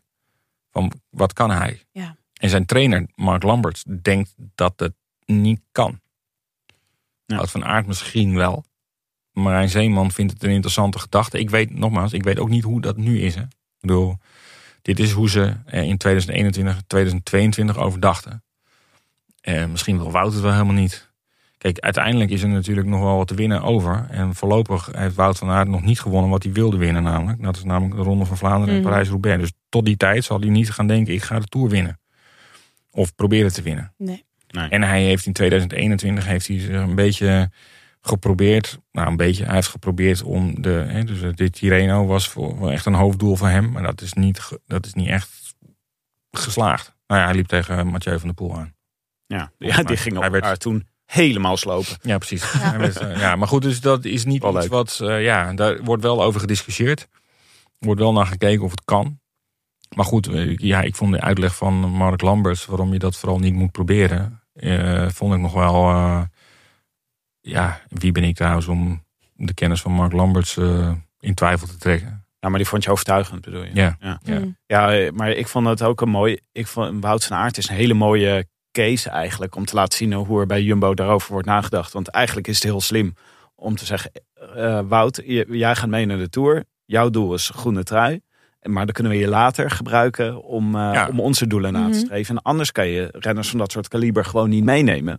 Want ja, je gaat, Wout van Aert gaat niet zomaar zijn hele seizoen instellen op alleen maar helpen in de tour. Nee, Want eh, je moet, je moet deze balans de hele tijd eh, bewaken. ja. En dat, dat, eh, dat is hem een, eh, een eh, mooie kant. Maar ook hoe eh, dat Wout van Aert zo'n complete renner is. Om dit allebei te kunnen. Dat Ja. is ook, eh, dat Ja, is ook nou een ja, hele dat mooie is natuurlijk een hele bekende. Dat is natuurlijk een waanzinnig goede wielrenner. En die Mark Lambert, ook ongelooflijk hoor. Gewoon van die voorrekeningen die hij doet. Dat hij zegt, ja, nou dan moet hij nog wel eh, zo en zo kilo verliezen. En dan moet hij zijn kracht houden. En dan moet er dit gebeuren. En dan Ja. moet er nog dat gebeuren. Hij kan zo voorrekenen, bij wijze van spreken. Het scenario Ja. wat er moet gebeuren voordat Wout een beetje daarin mee kan doen. Ja, En dan raak je, als je dit doet, raak je waarschijnlijk overtraind. Dus dat moeten we niet zo doen. En eh, ja. Dat is wel een interessante kerel hoor. ja, hè? Een mooie kerel, ja. is hij eh, alleen met Wout eigenlijk eh, bij. Wout betrokken? Wout en Ja, volgens mij nog wel. Ik denk dat hij Dylan, maar dat weet ik niet zeker. Dylan van Baarle nu, weet ik niet. Klinkt als kampioenenmaker, hè, zoals je dit zo noemt. Ja, ja, hij is wel. eh, ja, hij is ook de oude trainer van eh, Jurgen van den Broek. Heeft hij ook gedaan. Eh, dus, nou ja, Ja, nou ja, goed. Dat, dat was ook een goede wielrenner. Ja, was ook een goede wielrenner. Ja, en, ehm, en volgens mij heeft hij ook getraind. En volgens mij heeft hij ook Mathieu getraind. Mathieu Heijboer bij Covidis. Hm. Volgens ja. mij, daar kennen ze elkaar in ieder geval van. Eh, ja, en, ehm, maar hij heeft ook het laatste jaar met Tom Dumoulin gedaan. Het is, eh Maar you goed, win some, you lose some, zeg maar. Ja, maar goed, misschien was hij voor Tom wel een. er zit wel een. Ik heb met Tom daar wel over gehad. Voor dat nieuwe boek over Mark, over Lambert, Mark Lambert. eh, dat dat wel een man is die bij hem past. Ja. Ehm, Dus Tom zegt wel, die past wel bij mij. ja, Eh, ondanks dat zeg maar de cultuur, waar hij echt volgens mij een voorbeeld van is bij Jumbo. nou nee, ik denk is. juist. Ik denk dat Mark Lamberts een ander soort trainer is dan Mathieu Heijboer, denk ik. Dus dan heb je, Heibor heb je een beetje, dus de wetenschappelijke. Ja, maar Mark ook wel. Maar er zit een soort. Wat ik van Tom begrepen heb. En ik ga nu het volgende boek helemaal weggeven. Maar dat, ja, dat, dat paste beter. En dat zal Mathieu ook eh beamen. Kan niet anders, denk ik. Maar dat is een aanname, maar dat vermoed ik zomaar. Dat dat, ja, dat, dat beter paste bij wie Tom inmiddels was. Hm. Maar goed, eh, ik bedoel, toen zij in 2022 bij elkaar. eh, ja, Tom, dat was natuurlijk al. Die was eigenlijk al achteraf gezien. eh, ja, die heeft natuurlijk geen. niet- Die heeft nog een keer een redelijk goede tijd gereden in Italië. En dat was het zo'n beetje wel. Hm. Nou, laten we ook even naar eh, wat vragen van de luisteraars gaan. Eentje eh, is bijvoorbeeld, eh is natuurlijk een, eh, een belangrijk onderwerp op het moment bij de ploeg. Wat denk jij? Tom Plaum vraagt. Hoe stevig is de basis van de ploeg om het vertrek van Jumbo als hoofdsponsor op te vangen? Ja, dat, ik denk dat die basis stevig genoeg is. Maar alles valt er staat bij wie- er komt en hoeveel geld die meeneemt. Of je dat kan opvangen. Maar de basis op zichzelf, ja, die zou, dat zou stevig genoeg moeten zijn. klinkt misschien een heel vage vraag, maar ja, dat is wel de vraag. Ja, en, eh.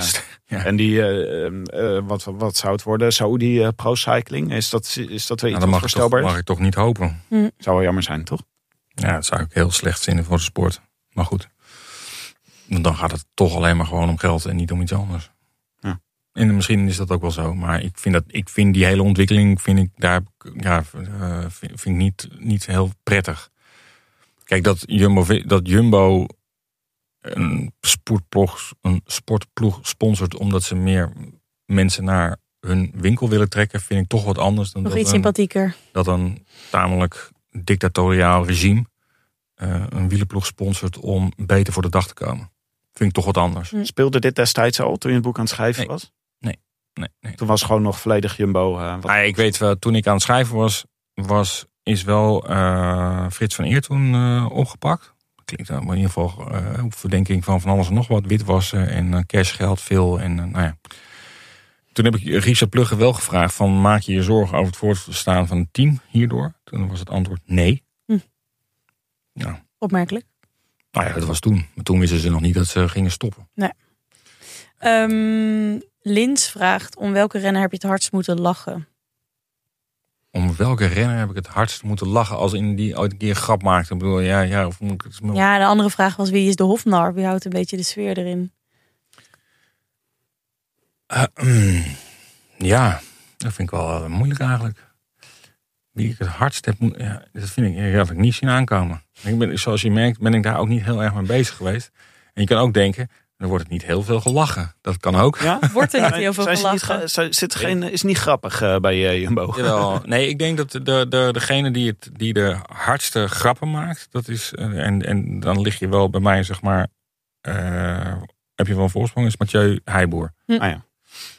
Daar, ja, en daar kon je ook de hardste grappen mee terugdoen. Terugmaken. Oh ja. Frans Mazen is daar, zeg maar degene die. Nou, Hofnar is misschien een beetje, dan doe je hem eh, heel erg tekort. Maar is wel iemand die zorgt voor de lach en die zorgt voor. Die, de- die kan ook zichzelf zijn eigen rol wel eens. ehm, ik wil niet zeggen belachelijk maken, maar ja, die vindt het niet erg om Weet je zelf. om een grap te maken met een ander en zelf onderwerp van spot te zijn, vindt hij ook niet erg. Mm. Dan kan hij het ook wel waarderen. En dat zoekt hij dan ook wel op. Dus ehm, Beetje sfeerbeheer. ja. Ehm, Ivo Habets vraagt, wat vonden renners zelf van het diarree-shirt? Waarmee natuurlijk dat... ehm, je... Oh, daar heb ik ze ook niet naar gevraagd. ik, ik weet alleen, daar nou niet naar vragen? Dat was, iedereen was hiermee bezig. Ja, maar dat is omdat iedereen. Ja, maar dan krijg je een boek wat iedereen zou maken. Dat, dat was nou net niet mijn bedoeling. Eh, eigenlijk. Ik heb wel gevraagd waarom hebben- moesten jullie een ander shirt. Maar dat, ze moeten dus elk jaar een ander shirt. Ze hebben dit jaar waarschijnlijk ook weer een nieuw shirt. ja, iets met sterren erop. ja, omdat, eh, omdat ze een, een, een eigen shirt lijkt te veel op het geel. Ja. Mm. Dus ze moeten elk jaar iets anders doen. Ja. Ik vond het ook niet heel mooi. maar ja, Jij wel toch, Tim? Ja, dit was echt. eh, ik hoopte echt dat er nu gaan doen ze dit met de Efteling. Dus ik dacht, dit kan fantastisch worden. Rode mutsjes, la- volk van Laaf erop.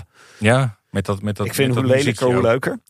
Ja, maar het dan was. eh, kom je in wielrennen al aan je trekken, denk ik. nou, maar hij is eh, verrassend mooi. Het is echt een mooi Ja, shirt met de is Efteling. lelijk. Ja. Ja. Ehm, Nee. Ja, ik ben zelf meer van het. Ik vind dat van Ineos, dat vind ik dan toch eigenlijk gewoon het allermooiste. Heel degelijk. Ja, of strak. Het is maar Ja. net hoe je het wil zien. Ja. Nog even kijken, waar was je door. eh, wat, wat, ver- wat verraste je echt eh, in, het, eh, in het aanschouwen van Jumbo? Jezus, dat is wel een hele open vraag. Eh, wat verraste mij? Van Tidian. Ja, Tilian, lekker. Ja, gewoon een, uh, een Ja, anekdotetje is genoeg hoor. Ja, maar ik snap wel, dat begrijp ik wel. Maar ik moet nu even iets bedenken. wat mij verrast. Ik bedoel, het kan zoveel zijn, snap je? Ja. Ehm, nou, laat ik, het- laat ik verrassen is misschien wat anders. Ehm, ik heb heel veel respect gekregen. Nou, had ik al voor die ploegleiders. Ik was in de ronde van Baskeland was ik mee. Daar hebben we het nog niet over gehad. Misschien komt dat nog, of misschien helemaal Welk jaar? 2022. dat- Met de val van Milan Vader was ik met Mark Reef mee in de auto. Ja.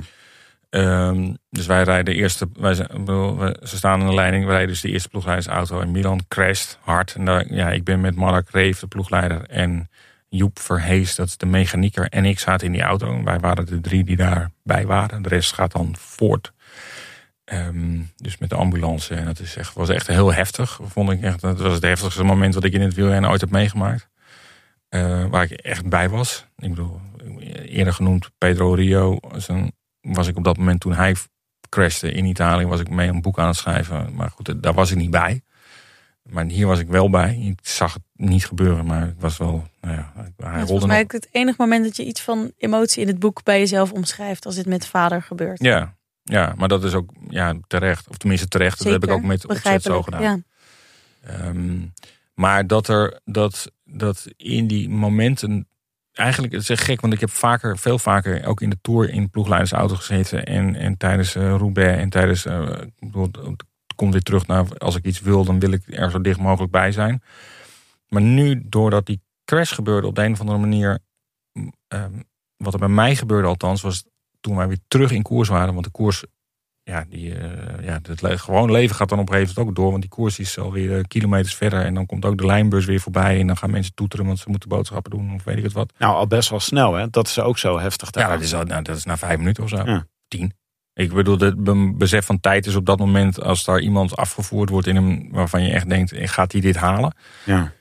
Dat je bij jezelf echt het gevoel hebt van... is dit, dit zal toch godverdomme niet waar zijn? Mm. Ja. Dat we dit nu gaan meemaken. Want ik, had hem, ik kende hem nog niet goed, maar ik had hem wel net ontmoet, een paar dagen daarvoor. Hij was in de afdaling ook, toch? Het was, eh, ja, het het? was een klein ja, soort van afdalingje. Nou, niet heel, heel, maar het ging wel hard. Het ging wel hard naar beneden. Maar niet, ik bedoel niet 10% naar beneden. Maar we, we gingen een dorpje eh, in. Maar waar ik naartoe wil is, dus met Milan, uiteindelijk is het met Milan goed afgelopen. Hij fietst gelukkig weer. Ehm, ik kreeg nog een heel leuk bericht, een heel bijzonder bericht van hem. Maar dat hou ik van, maar dat kreeg ik na aanleiding van het boek, had het stuk teruggelezen. Oh. En ehm, hij, ehm, dus dat was heel bijzonder, vond ik. Maar terug naar Mark. ehm, dat die ploegleider, dus die. Ik, oh nee, wat ik wil zeggen is, je komt dus uit die. Je bent uit koers, dan ga je terug in koers en dan ben je weer terug in die wedstrijd. Terwijl je weet, en op de een of andere manier staan al je, eh, ja, je gevoelspriet, alles staat, al, al je zintuigen staan helemaal wijd open. Ik heb nog nooit zo op die manier ervaren. Maar dan kom je erachter wat er in die koers allemaal aan kabaal om je heen is. En wat die gasten allemaal moeten doen in die auto. Dus en praten met de renners. En praten met de andere ploegleider. En nou, schakelen niet, want het is automaat. Maar en sturen en publiek vermijden. En bidons geven. En informatie over de koers van de juryauto. Nou, ik vond het echt niet normaal knap hoe je dat... En dan ook nog met één hand in de afdaling ook nog eh, rijden. Weet je wel, ja, het is echt. eh, en, en dat apparaat pakken om mee te praten. En eh, als je daarnaast zit, denk je echt, dit is echt niet normaal. Maar dan gaan we dus naar beneden met 90 km per uur. En dus je ziet alleen die bordjes van 30, 30, 30. En jij gaat gewoon, ik bedoel, er zijn geen tegenliggers. Ja, zijn Nee. gaan gewoon met 80. Ja, dat heeft mij wel, ja, dan is verbaasd is misschien een beetje, dat is nog, nog zwak uitgedrukt. Vond ik echt ehm, Ja. hysterisch knap. Ja, we hebben ook eh, een paar keer met Eddie Bouwmans in de auto gezeten. En sindsdien zijn we bang voor Eddie Bouwmans. Want- Ja, maar die rijdt dan nog niet in de koers, die rijdt voor de koers uit volgens mij. Ja, dat of ze nog achteraan en Ja. dan een stukje Ja, maar dit is gewoon met andere ja. ploegleiders die Ja. inhalen eh, motoren van eh, renners die, die gelost worden, renners die aan je raam hangen, renners die eten willen, jasjes willen, eh, persmotoren die voorbij rijden. Ehm, ja, het is, het is echt niet normaal eh, chaotisch. Ik had nog één, eh, één onderwerp eh, zelf, wat ik ook heel interessant vond om te lezen. Was wij hebben natuurlijk allemaal gevolgd als podcasters. Dat er vorig jaar na de tour eh, collega-podcasters van ons, van de Lanterne Rouge, zeiden. Wij, maken wij, ma- wij, hebben, wij werkten voor Jumbo de afgelopen tijd. En nu mag ik het eindelijk bekendmaken, ze, schreef ze na de tour. En eh, hier worden ze opgevoerd in het boek als de Moneyball jongens. Ja, ja dat was wat ik ze zei aan het begin dat ze nu opeens, eh, blijkbaar hebben ze op Twitter, zag ik die jongens ook opeens. Ja. eh, van, ik zag het vanochtend, maar het was gisteravond blijkbaar hebben ze daar eens veel over. eh, veel. Oh, ze hebben nu ook recent, want ze zeiden het vorig jaar ook na de tour. Toen was het even opschudding in podcastland. Want het is natuurlijk wel raar als je Ja. naar een podcast luistert en zij analyseren ogenschijnlijk neutraal wat er in de koers gebeurt. En achteraf hebben ze de helft van de koers zelf verzonnen. Bij wijze van spreken. Maar ze hebben er invloed op gehad. Ja. Ehm, maar dit was, eh, ze hadden dus die podcasters gevraagd om eh, analyses te maken van wedstrijden. Om, want Ja. wij dachten gewoon, nou, we hebben gewoon jonge gasten nodig die gewoon alles kijken, geobsedeerd zijn. Idee van Zeeman was dit, hè? eh, van, nee, het was een idee van, eh, volgens mij was het Grisha Nierman die dat Hmm. eerste, die luisterde naar die. Ja. En Zeeman zei van, we hebben jonge jongens nodig. En zo zijn die twee bij elkaar gekomen. En toen hebben ze deze twee gasten eh, gevraagd of ze dit wilden doen. Heeft dat veel impact gehad? Ja, ik denk het wel. Ik denk wel dat ze daardoor ehm, anders naar die wedstrijden zijn gaan kijken. Het heeft geholpen. Ik heb, ik heb een aantal van die documenten gezien. Eigenlijk best wel veel. En van die video's gezien die ze Ja, ook tijdens... maakten dan video's, korte video's, Ja. makkelijk behapbaar. Ja, zodat die renners. het makkelijk in de bus konden zien van hey, dit is wat er gisteren gebeurde of dit is wat er nu gebeurde en dat moet, in het, moet straks beter of niet. Ze hadden natuurlijk voornamelijk aan de voorkant. Eh, maar ze hadden ook vooraf aan de, volgens mij heb ik die gezien. Ik denk zelfs toen ik in de reis stond in het vliegtuig om in te checken vorig jaar in Kopenhagen. Dat ik die, ja, dat was COVID, dus een rij van eh, vijf uur of zo. Dus ik had genoeg tijd om te kijken. Eh, dus dat hebben ze dat doorgestuurd. Dus dat is wat ik net zei ook over dat ze wel al die documenten konden en kon het allemaal wel inzien. Ja. En wat Dat, voor dingen stonden daar dan in? Kan je daar een voorbeeld van geven? Eh, ik moet even denken, het staat in het boek, maar dat is. ehm, ehm, wat is nou het belang? Ja, nee, kan ik niet zo 1, 2, 3 even eh, uit mijn mouw schudden van. Nou, dit is. De, Maar ze hebben hele specifieke koerssituaties geanalyseerd steeds. Ja. hè? ja, ja. Van waarom zit Wout hier alleen? ja, dit moet dus Niet Hier, moet, hier moet dus iemand bij zitten. Kijk, en hier, dit is doet UAE. En die zie je dat ze daar. Maar als wij daar wel zitten, dan. ehm, eh, voorbeeld, dat soort zaken. Dat, eh, ja. Dus die video's, ja, mijn, eh, Grisha zegt het volgens mij ook in het boek. Ja, ik kan niet in, een, in, in, een- in vier uur zo'n filmpje maken. Daar ben ik een week mee bezig. Ja. Omdat ik die kennis niet heb en die, het computerprogramma niet. En ik snap het niet. Maar ik bedoel, daar hebben we deze mensen voor nodig. Ja, en zij kunnen, het peloton kan ook helemaal niet zoveel kijken. Want die zijn de hele Nee. tijd onderweg. Die zijn gewoon... Nee, maar dat is wat waar mij wel verbaasde over dat je dus eh, dat volgens mij hebben ze nou afgelopen jaar niet een keer een soort commandocentrum in een bus ge- was dat niet tijdens de Eigenlijk waar, waar jullie al heel lang voor pleiten, toch? Ja, Maar- gewoon, eh, de bankzitters kunnen het beter zien dan de mensen in de ja, koers. nou ja, Ja. daar had ik het met Mark Reef ook over. Ook in, ook in Baskeland dat hij vertelde toen hij bij, nog bij DSM eh, werkte. Of bij Sunweb. DSM heeft hij niet meer. Nou, DSM wel. dat, hij, dat zijn broer, die toen de persmedewerker was, via een verbinding met Teams had met hem. Omdat die broer veel beter kon zien wat er gebeurde dan hij in de koers. En dan, ik weet dat ze bij, dus volgens mij is iemand Spekenbrink van DSM wel eens, of, of, of iemand anders van, de, van, eh, van, van die club uit Deventer bezig geweest om ja, zo'n soort commandocentrum in de bus, eh, wat op zichzelf natuurlijk volstrekt logisch is. Ja, Ja. En eigenlijk dat is nog, heel erg- nog- toch nog steeds niet van de grond gekomen. Nee, en ik begrijp het eigenlijk eerlijk gezegd niet. En wat ik dus bijvoorbeeld ook niet begreep, is dat zij niet een. een en misschien hebben ze dat inmiddels de afgelopen winter wel, maar dan, eh, zeker in 2020, in die teammeetings waar we het net over hadden, dan vertelden ze dat ze bij de NOS eh, eh, eh, bandjes hadden opgevraagd. Of dat zo heet het al bij de NOS nog bandjes. Maar dat zijn natuurlijk maar in ieder geval files hadden opgevraagd van, van die wedstrijden. Die, maar ik bedoel, dit, al die wedstrijden worden door eh, eh, Eurosport Discovery, weet ik veel wat, allemaal uitgezonden. Ja, ze hebt moeten er even gewoon, een GCN Plus abonnementje nemen. Daar kan je, En je moet gewoon iemand hebben in zo'n hokje zoals dit, die gewoon al die wielerwedstrijden opneemt. En die log je toch toch allemaal. Dan heb je ze al die wedstrijden. Ja, Ah, dat dat in is er nou zo- 2020 nog bedacht moest worden. En Nou, dat ze daar dat nog altijd de NOS moeten bellen om Ja. te vragen van hebben jullie alsjeblieft Ja. misschien nog iets, bla bla bla. Ja, dat vind ik wel onvoorstelbaar. Nou, na het lezen van dit boek dacht ik ook, nou, je moet even, eh, nou, Joris, hier onze uh, redactiestagiair Joris, moet je gewoon even inhuren. en die moet je gewoon zeggen, Ja, Joris, goed, jij gaat nu alles dus gedaan. Maar dat hebben ze dus gedaan. Ja, Ja. maar andere ploegen ook. Ik bedoel, dit is niet iets wat nieuw of tijdelijk moet zijn. Dit moet je gewoon structureel doen. Alles kijken en alles analyseren en nieuwe kansen en nieuwe lessen uit. Nou ja, in ieder geval alles, alles registreren, alles eh, eh, goed opslaan. Zodat als je denkt van ik heb een, een, een koers nodig waarin een vroege vlucht eh, het haalt tot het einde. Dat je dan als je dat intikt, dat je dan gewoon eh, 15 voorbeelden hebt. En dat je die wedstrijd kan nakijken. Zo van, Ja. Wat gebeurt hier nou eigenlijk? En Dat- waarom lukt het nou wel eh, als je dat wil? Maar dat is één. En de ander is, zodat je hem dan vervolgens in een control room tijdens de koers. Nou nee, maar dan kom je weer bij die principes. Dit moet je van tevoren allemaal weten. Want tijdens de koers ben je te laat. Ja. Want dan moet je dat allemaal nog gaan opzoeken. En dan moet je dan gaan reageren. Nee, dat moet je al wel weten. Hm. Nou, die vertraging, die, dat reali- realiseerde ik me nu ook pas. Dat je dus, als je dus op je telefoon kijkt, wat er in de koers gebeurt, heb je vertraging. Want die Ja. beelden die komen langzamer door. En dan hetzelfde kan je dus geldt wel- dus voor de ploegenauto's. Ja, de ploegauto's, dan kan, kan eh die hebben dus Mark ook- Reef wel zeggen, ja, je moet nu gaan. Maar ja, dan ben je net... eh, Die heeft ook, maar die wel- heeft ook een, eh, ik stond op Hotakam eh met Bjorn. En we hadden gewoon geen bereik. Ik heb gewoon die wedstrijd, ik heb er terug moeten kijken. Ja. Ja. Want iedereen staat daar. Eigenlijk moet je helemaal niet naar de koers gaan, toch? Als journalist kan je ook beter gewoon eh, zoveel mogelijk wedstrijdbeelden kijken. Als je analytisch wil kijken, maar niet als je het van, een ploeg wil leren natuurlijk. Nee, niet, ja, precies. Ja. Nee, dus, en dat is het mooie, dat je dat dus allemaal wel kan terugkijken. Ja. Als je zo'n abonnement hebt. Dus ik heb die wedstrijd teruggekeken natuurlijk. Laatste eh, vraag van een luisteraar nog. Eh, is Jumbo nou zo goed of is de rest gewoon heel middel- middelmatig? Ehm, ik denk dat Jumbo goed is. Ik bedoel, ja, undisputed, zoals dat ook in het Hmm. Engels heet. eh, is, iedereen weet dat het nu de beste ploeg is. Maar ik denk dat er ook wel ploegen zijn die, die echt nog een, eh, echt een flinke sprong voorwaarts kunnen maken. Dat denk ik wel. Hmm. Als, ik- maar goed, dan ga ik af op wat ik van Netflix heb gezien. En Oh, charmante Madio of de nog charmantere kerel van AG de Zer. Ja, Die, eh, erg van genoten. ja, een schitterende kerel vond ik dat zeg. Ik snap dat je daar niet aan wil wagen, maar dat doen wij dan wel in de podcast. Dan zeggen we van ja, kijk, deze amateuristische bende haalt het natuurlijk niet vergeleken met Jumbo.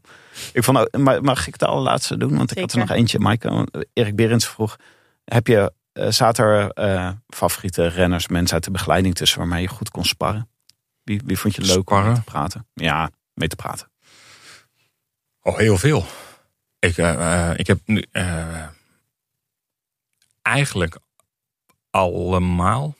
Ja, dat is Nee, ja, wel maar een beetje een antwoord. ja, dan moet je daarmee? wie, Maar is, wie is extra leuk om gewoon even, om even een praatje mee te maken? Om even wat meer over de koers van de dag te weten te komen.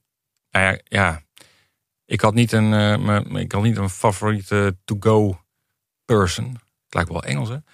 Eh, ik had niet iemand waar ik specifiek naartoe... Maar ik wist wel, ik, wat ik in de Tour heb ik vaak even nog... eh, na de bespreking zat ik, was ik vaak even met Arthur van Dongen even... Die had altijd wel even de tijd. Die anderen waren altijd druk. En je moet je dan op een gegeven moment ook weten wanneer. Maar goed, ik bedoel, kijk, Nathan van Hooijdonk had als ik het vroeg had, die tijd, eh, nam hij de tijd. Eh, Steven heb ik, nou ja, goed, je hebt het kunnen lezen in de tour, eh, veel als ik, maar eigenlijk. Steven Kruiswijk, opvallend leuk. Vond ik ook eh, en heel erg strategisch bezig de hele tijd. Ja, en heel erg open. Ja. Maar datzelfde geldt voor Wout, datzelfde geldt voor Jonas, datzelfde geldt. Primo is een beetje moeilijk, is wat, wat op zich, veel meer op zichzelf, maar daardoor wel weer heel grappig. Ik vond het wel, ja, ik bedoel, de, de, de- ik moest wel om hem lachen. Ik vond het wel een, ehm, ja, en, en ik, en ik wil absoluut niet zeggen dat ik hem daarmee ken of zo. Ik weet niet of iemand hem kent, ik denk zijn Hmm. vrouw maar, en, zijn, en zijn ouders, maar ja, goed. Maar ik vind het wel een, ja, dus een, een, een- wie is nou, ja, ik had niet een, eh, ik, ik, maar ik heb er geen vriend aan overgehouden of zo. Maar goed, daar heb ik er al genoeg van. Dus dat was ook helemaal niet de bedoeling. Ik hoop Dumoulin voor je. Dan moet je nog even mee optrekken. Daar moet ik nog maar, ja, daar kan ik het goed mee vinden. Maar dit had ook gekund. Eh, Ik kan het met Wout van Aert ook, kan ik ook prima vinden. Ja, die mag ook nog bellen voor een boek. Maar eh, die moet eerst nog maar eens even een tijdje doorfietsen. Want eh, ik bedoel, ik ben straks ben ik wel weer toe aan een ander boek. Na Ja. Dumoulin. Dat weet ik wel. Hele korte vraag. Wanneer in de winkel? Nu, toch? Nu? Nu. Ja, nu. In de Deens. Voor onze de Deense Deense luisteraars. ja. Maar ook als je gewoon Gewoon Deens Nederland. Denofiel bent, dan kun je het ook kopen. Ja. Dan heet het planen. Ik denk dat je het zo uitspreekt. Plannen. Maar eh, samengevat, het is echt eh, het is eh, fascinerend verhaal om te lezen. Het is leuk ook om, eh, om de weg te zien naar eh, een, een groot plan. Waar het ook naar, waar het ook naar genoemd Ja, is. en dat we ook perfecte de- timing. Dus dat jij doorheen gedrukt hebt, ik wil drie jaar. En dat het dan deze drie jaar zijn geweest. Met en een verloren tour en een gewonnen tour. Dat is echt fantastisch, toch? Als, Ja, dat, Schrijver, eh, journalist. ja dat is, ik, het is alleen maar het is pure mazzel. Ja. Het is gewoon het geluk wat je hebt. Ja, ik, ik, ik heb daar niks voor hoeven doen en niks aan kunnen doen. Het is gewoon zoals het is gebeurd. ja. En eh, wat dat betreft ja, was het had, ja, niet beter gekund. Maar ik vind voor een perfecte eh, narratieve arc in het verhaal. zou eigenlijk de Jumbo de Tour nog een keer moeten winnen. Als het niet dit jaar is, volgend jaar. Want dan klopt het eigenlijk dat. Eh, Dat het gelukt is. Ja, dat je zegt dat het niet van, alleen van evenementen afhangt. Maar dat het van je voorbereiding, van je principes het hangt afhangt. altijd van de evenementen af, van de gebeurtenissen. Ja, maar je hoort, eh, je hoort ze tussendoor zeggen van ja, het hangt altijd van de gebeurtenis af. Maar wij kunnen optimaliseren hoe we daarop, eh, hoe we daarop reageren. En dan is het eigenlijk wel, zou het leuk zijn om te zien van het heeft niet alleen maar afgehangen van de toevallige samenloop van omstandig- omstandigheden die je vorig jaar in de Granon hangt- had. Ja, maar die maar hebben ze dus op verschillende dat is, dat is omstandigheden kan eh, reageren. mooi vind ik dat ze dat dus hebben. Die hebben ze zelf mede gecreëerd. Ja. En wat je dan wel merkt, maar goed, ik heb natuurlijk wel een beetje, of tenminste als er kritiek komt over, ja, ik weet ook wel, Marcel van Roosmalen die bij de avondetappe zat, dat hebben we allemaal gezien.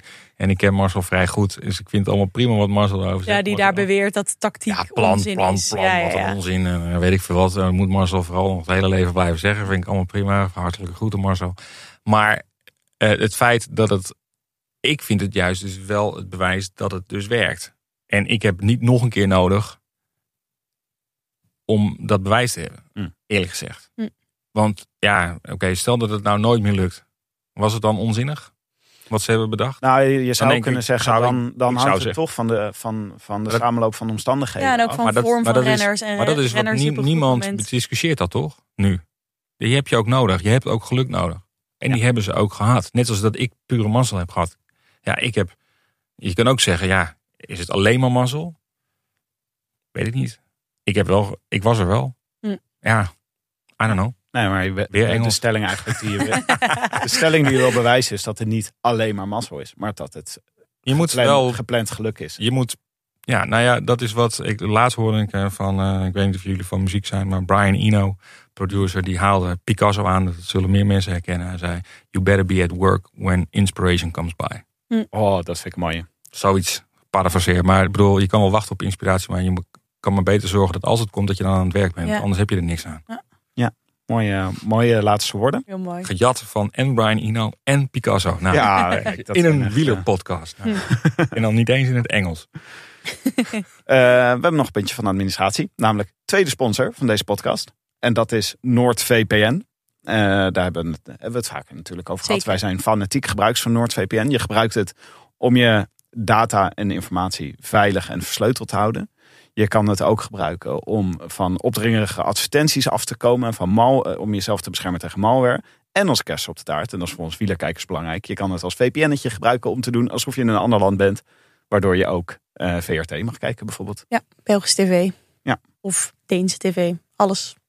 Ehm, voor de prijs van een kop koffie per maand heb je eerste klas cyberveiligheid en toegang tot een enorme hoeveelheid inhoud van het wereldwijde web. Via onze link noordvpn.com slash rode lantaarn krijg je één maand gratis. Ja. Mike en Nando, even een paar eh, Tour de France updates. Want we zitten natuurlijk in eh, de, de witte broodsweek vlak voor de Tour. Eh, selectie van Quickstep bekend. Ze doen nog steeds alsof Evenepoel niet meegaat. Ja, Dat jammer, is toch Tim. opvallend. Dat lijkt ook weer. Hoe lang gaan ze dit nog volhouden? Ja, nee, er was een eh, account eh Soudal. Nee, Soudai. Quickstep. Ja. Volgens hen deed even de pool wel mee, maar het gaat echt niet gebeuren. Nee, ja, jammer het is- Tim. Het is chockant. Ja. Is het. Over chockant gesproken.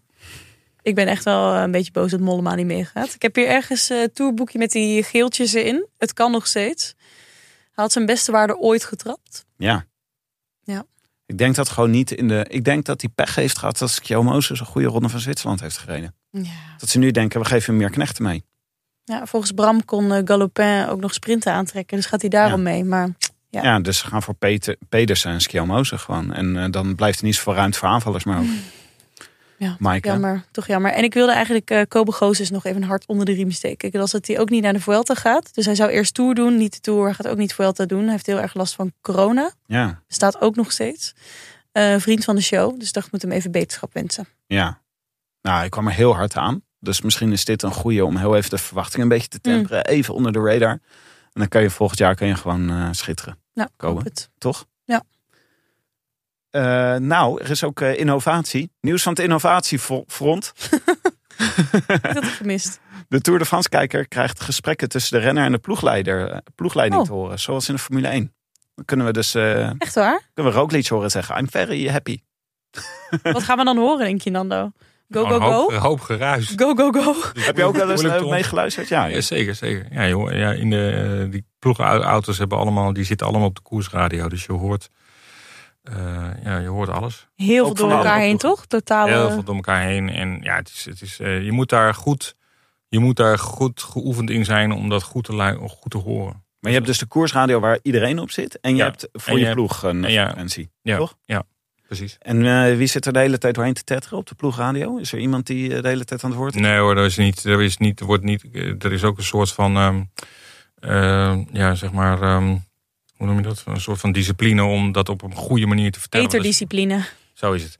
En, eh, en dat je in ieder geval, dat, dat daar geen, eh er wordt geen onzin over gesproken. Eh, maar soms gaat het heel snel. En dan moet je maar denken, ja, je moet goed horen wie welke renner is. Dat, dat, dat, dat, Ja. dat hoor je niet eh, als je de eerste keer daar zit. Dan weet je niet, oh, dat is eh, Pascal Eenkhoorn of dat is eh, die of die. Hm. Ja. En misschien is dat soms ook niet helemaal belangrijk. Dus ik ben wel benieuwd wat ze daar willen. Kijk, ik bedoel, wat, wat ze Of daar... wij daar eh, iets aan gaan hebben als niet ervaren. Ja, en je moet wel namelijk het goede, mom, het goede citaat hebben op het goede moment. Want als je het goede citaat hebt op het verkeerde moment, heb je er nog niks aan. Hm. Misschien blijkt er wel een renner tussen te zitten die op een willekeurig moment historische dingen probeert te zeggen. Weet je wel, vlak voor de aanval, ga je die gaan sterven, groeten u. Ga je dan zo, wow, wat gaat er gebeuren? Ja, denk het niet. Of een mopje Maar het tussendoor. is wel dat zou leuk, ze, het zou leuk zijn als ze dat, dat ze dat in ieder geval. eh, Het is goed dat ze dat gaan proberen. Ja. Ja. Ik bedoel, er kan nog wel een hoop. eh, ja. Nog wat Maar meer eh, transparantie. ja, ze leren, er- ze leren wel wat in het wielrennen. Ja. Maar ze lopen wel eh 25 achter. jaar achter met de, met de Formule 1. Ja. 30. Ja. Toevallig ook nog lang in gewerkt. Waar jij ook maar dat is echt, eh, ja, ja, niet, niet zoveel meer, maar daar heb ik lang gezeten. En dat, ja, het, is- ik weet nog wel, toen ik voor het eerst uit, uit de Gr- Grand Prix wereld kwam. En eh, toen ik wielrennen ging doen in 2007. Toen schrok ik echt. Dan dacht ik echt serieus. Hoe gaat het zo hier? Stonden met z'n allen, ik weet het nog heel goed. Luik Bastenaak Luik 2007. Ik zit- zaten in een van een gymzaaltje met een paar bankjes en twee televisies. Waar dan de journalisten op moesten kijken. En dan gingen ze naar de finish. De finish kwam er aan en dan moest je naar de overkant van de weg lopen. Daar stond ergens een soort partytent bij een benzinestation. En daar stond dan één televisie, die was ongeveer zo groot. En die hing dan en die precies de zon erin. En iedereen zat zo met een soort indiaan zo te kijken van... eh jezus. Ja, eh, Nando, jij bent een chique journalist, maar wij zitten hier de hele tijd in. Hè? Gewoon, Ja, jullie zitten gewoon voor de televisie, zeg je net de hele tijd. Oh ja, dat is- toch? met chips en cola. Nee, wij zijn, eh, we staan met onze poten in de modder. zo is het. maar dat is, ze kunnen dan gewoon hoop leren. Maar goed, ze zijn er goed op weg hè, met die veiligheid. En dat soort, eh, heb ik met Richard Plug ook wel Ja, waar het in het boek al ook over gaat. Ja, ja. Hè, dat hij al Ja. eerder een initiatief daarvoor indient. Ja. Wat er nu eindelijk is. Ja. Ja, en eh pluggen met zijn eh, plannen eigenlijk om eh, alternatieve eh wielerunie door de, in het bezit van de wielerploegen op Nou ja, eh, ja, goed, weet ik, heb daar met hem wel veel over gehad inderdaad. Over hoe je dat beter, hoe, hoe, dat, hoe, dat, hoe dat in het wielrennen beter georganiseerd zou kunnen, handiger georganiseerd kunnen worden. Kijk, nu zie je de hele Wel tijd dat, denken. Wel, wel eh, dat ja, je ziet Maar- nu dat de hele tijd mensen elkaar natuurlijk eh, de, wijzen, ja, het zijn fout, zijn Ja, fout. achteraf. achteraf. En, en dan hoor ik toch ook weer mensen op televisie zeggen na de dood van, ehm, van Gino Meder. Dat, dat ja, de renners, het ligt ook een beetje aan de renners. Ik denk, ja, sorry, maar dat ligt dus niet aan de renners. Nee. Je moet die renners niet, je moet niet zeggen, daar ligt een miljoen. Maar je mag niet te hard naartoe fietsen. Ja, dat gaat niet. Nee. Ja, dat is echt. Maar dat is zo. eh, het is, wat dat betreft zitten ze nog steeds in de jaren 70 als het over Formule 1 gaat. Ja, maar wel bijzonder wat voor voortrekkerschool Jumbo daarin speelt. Het is wel leuk. Je je ziet er ook meer hoor. Eh, Volgens mij is het niet. Maar goed, in dit geval heb ik met Richard te maken Ja. gehad. Ja. Maar er zijn er meer die dat. ehm, maar hij neemt die rol wel op zich. Nou, we gaan kijken hoe dat. eh, Aan ons zal het niet liggen. hè? Nando, dank zeg dat je? Aan jullie? ons zal het niet liggen. nee, aan ons ligt het nooit. nee, Dank dat je er was. graag gedaan. was heel Bedankt dat ik interessant. er mocht zijn. En voor jullie aandacht. En Ja. eh, voor het boek. Ja. En de vragen. Leuk. Wij kijken uit naar eh, het, de niet-biografie van eh Dumoulin. Dumoulin. Het boek met Tom Dumoulin. Ondertussen volgen je op Instagram. Kijken waar jullie zijn met z'n tweeën. Dit was het voor vandaag. Dank aan onze vrienden van de show en een warm welkom aan nieuwe vrienden, verlengers en losse donateurs. Onder wie? El Pimbatito, Mirjam R., Stijn de Rijke, Patrick Meeuwenberg, Nico Kliko, Roel Vink en Jury Brurry.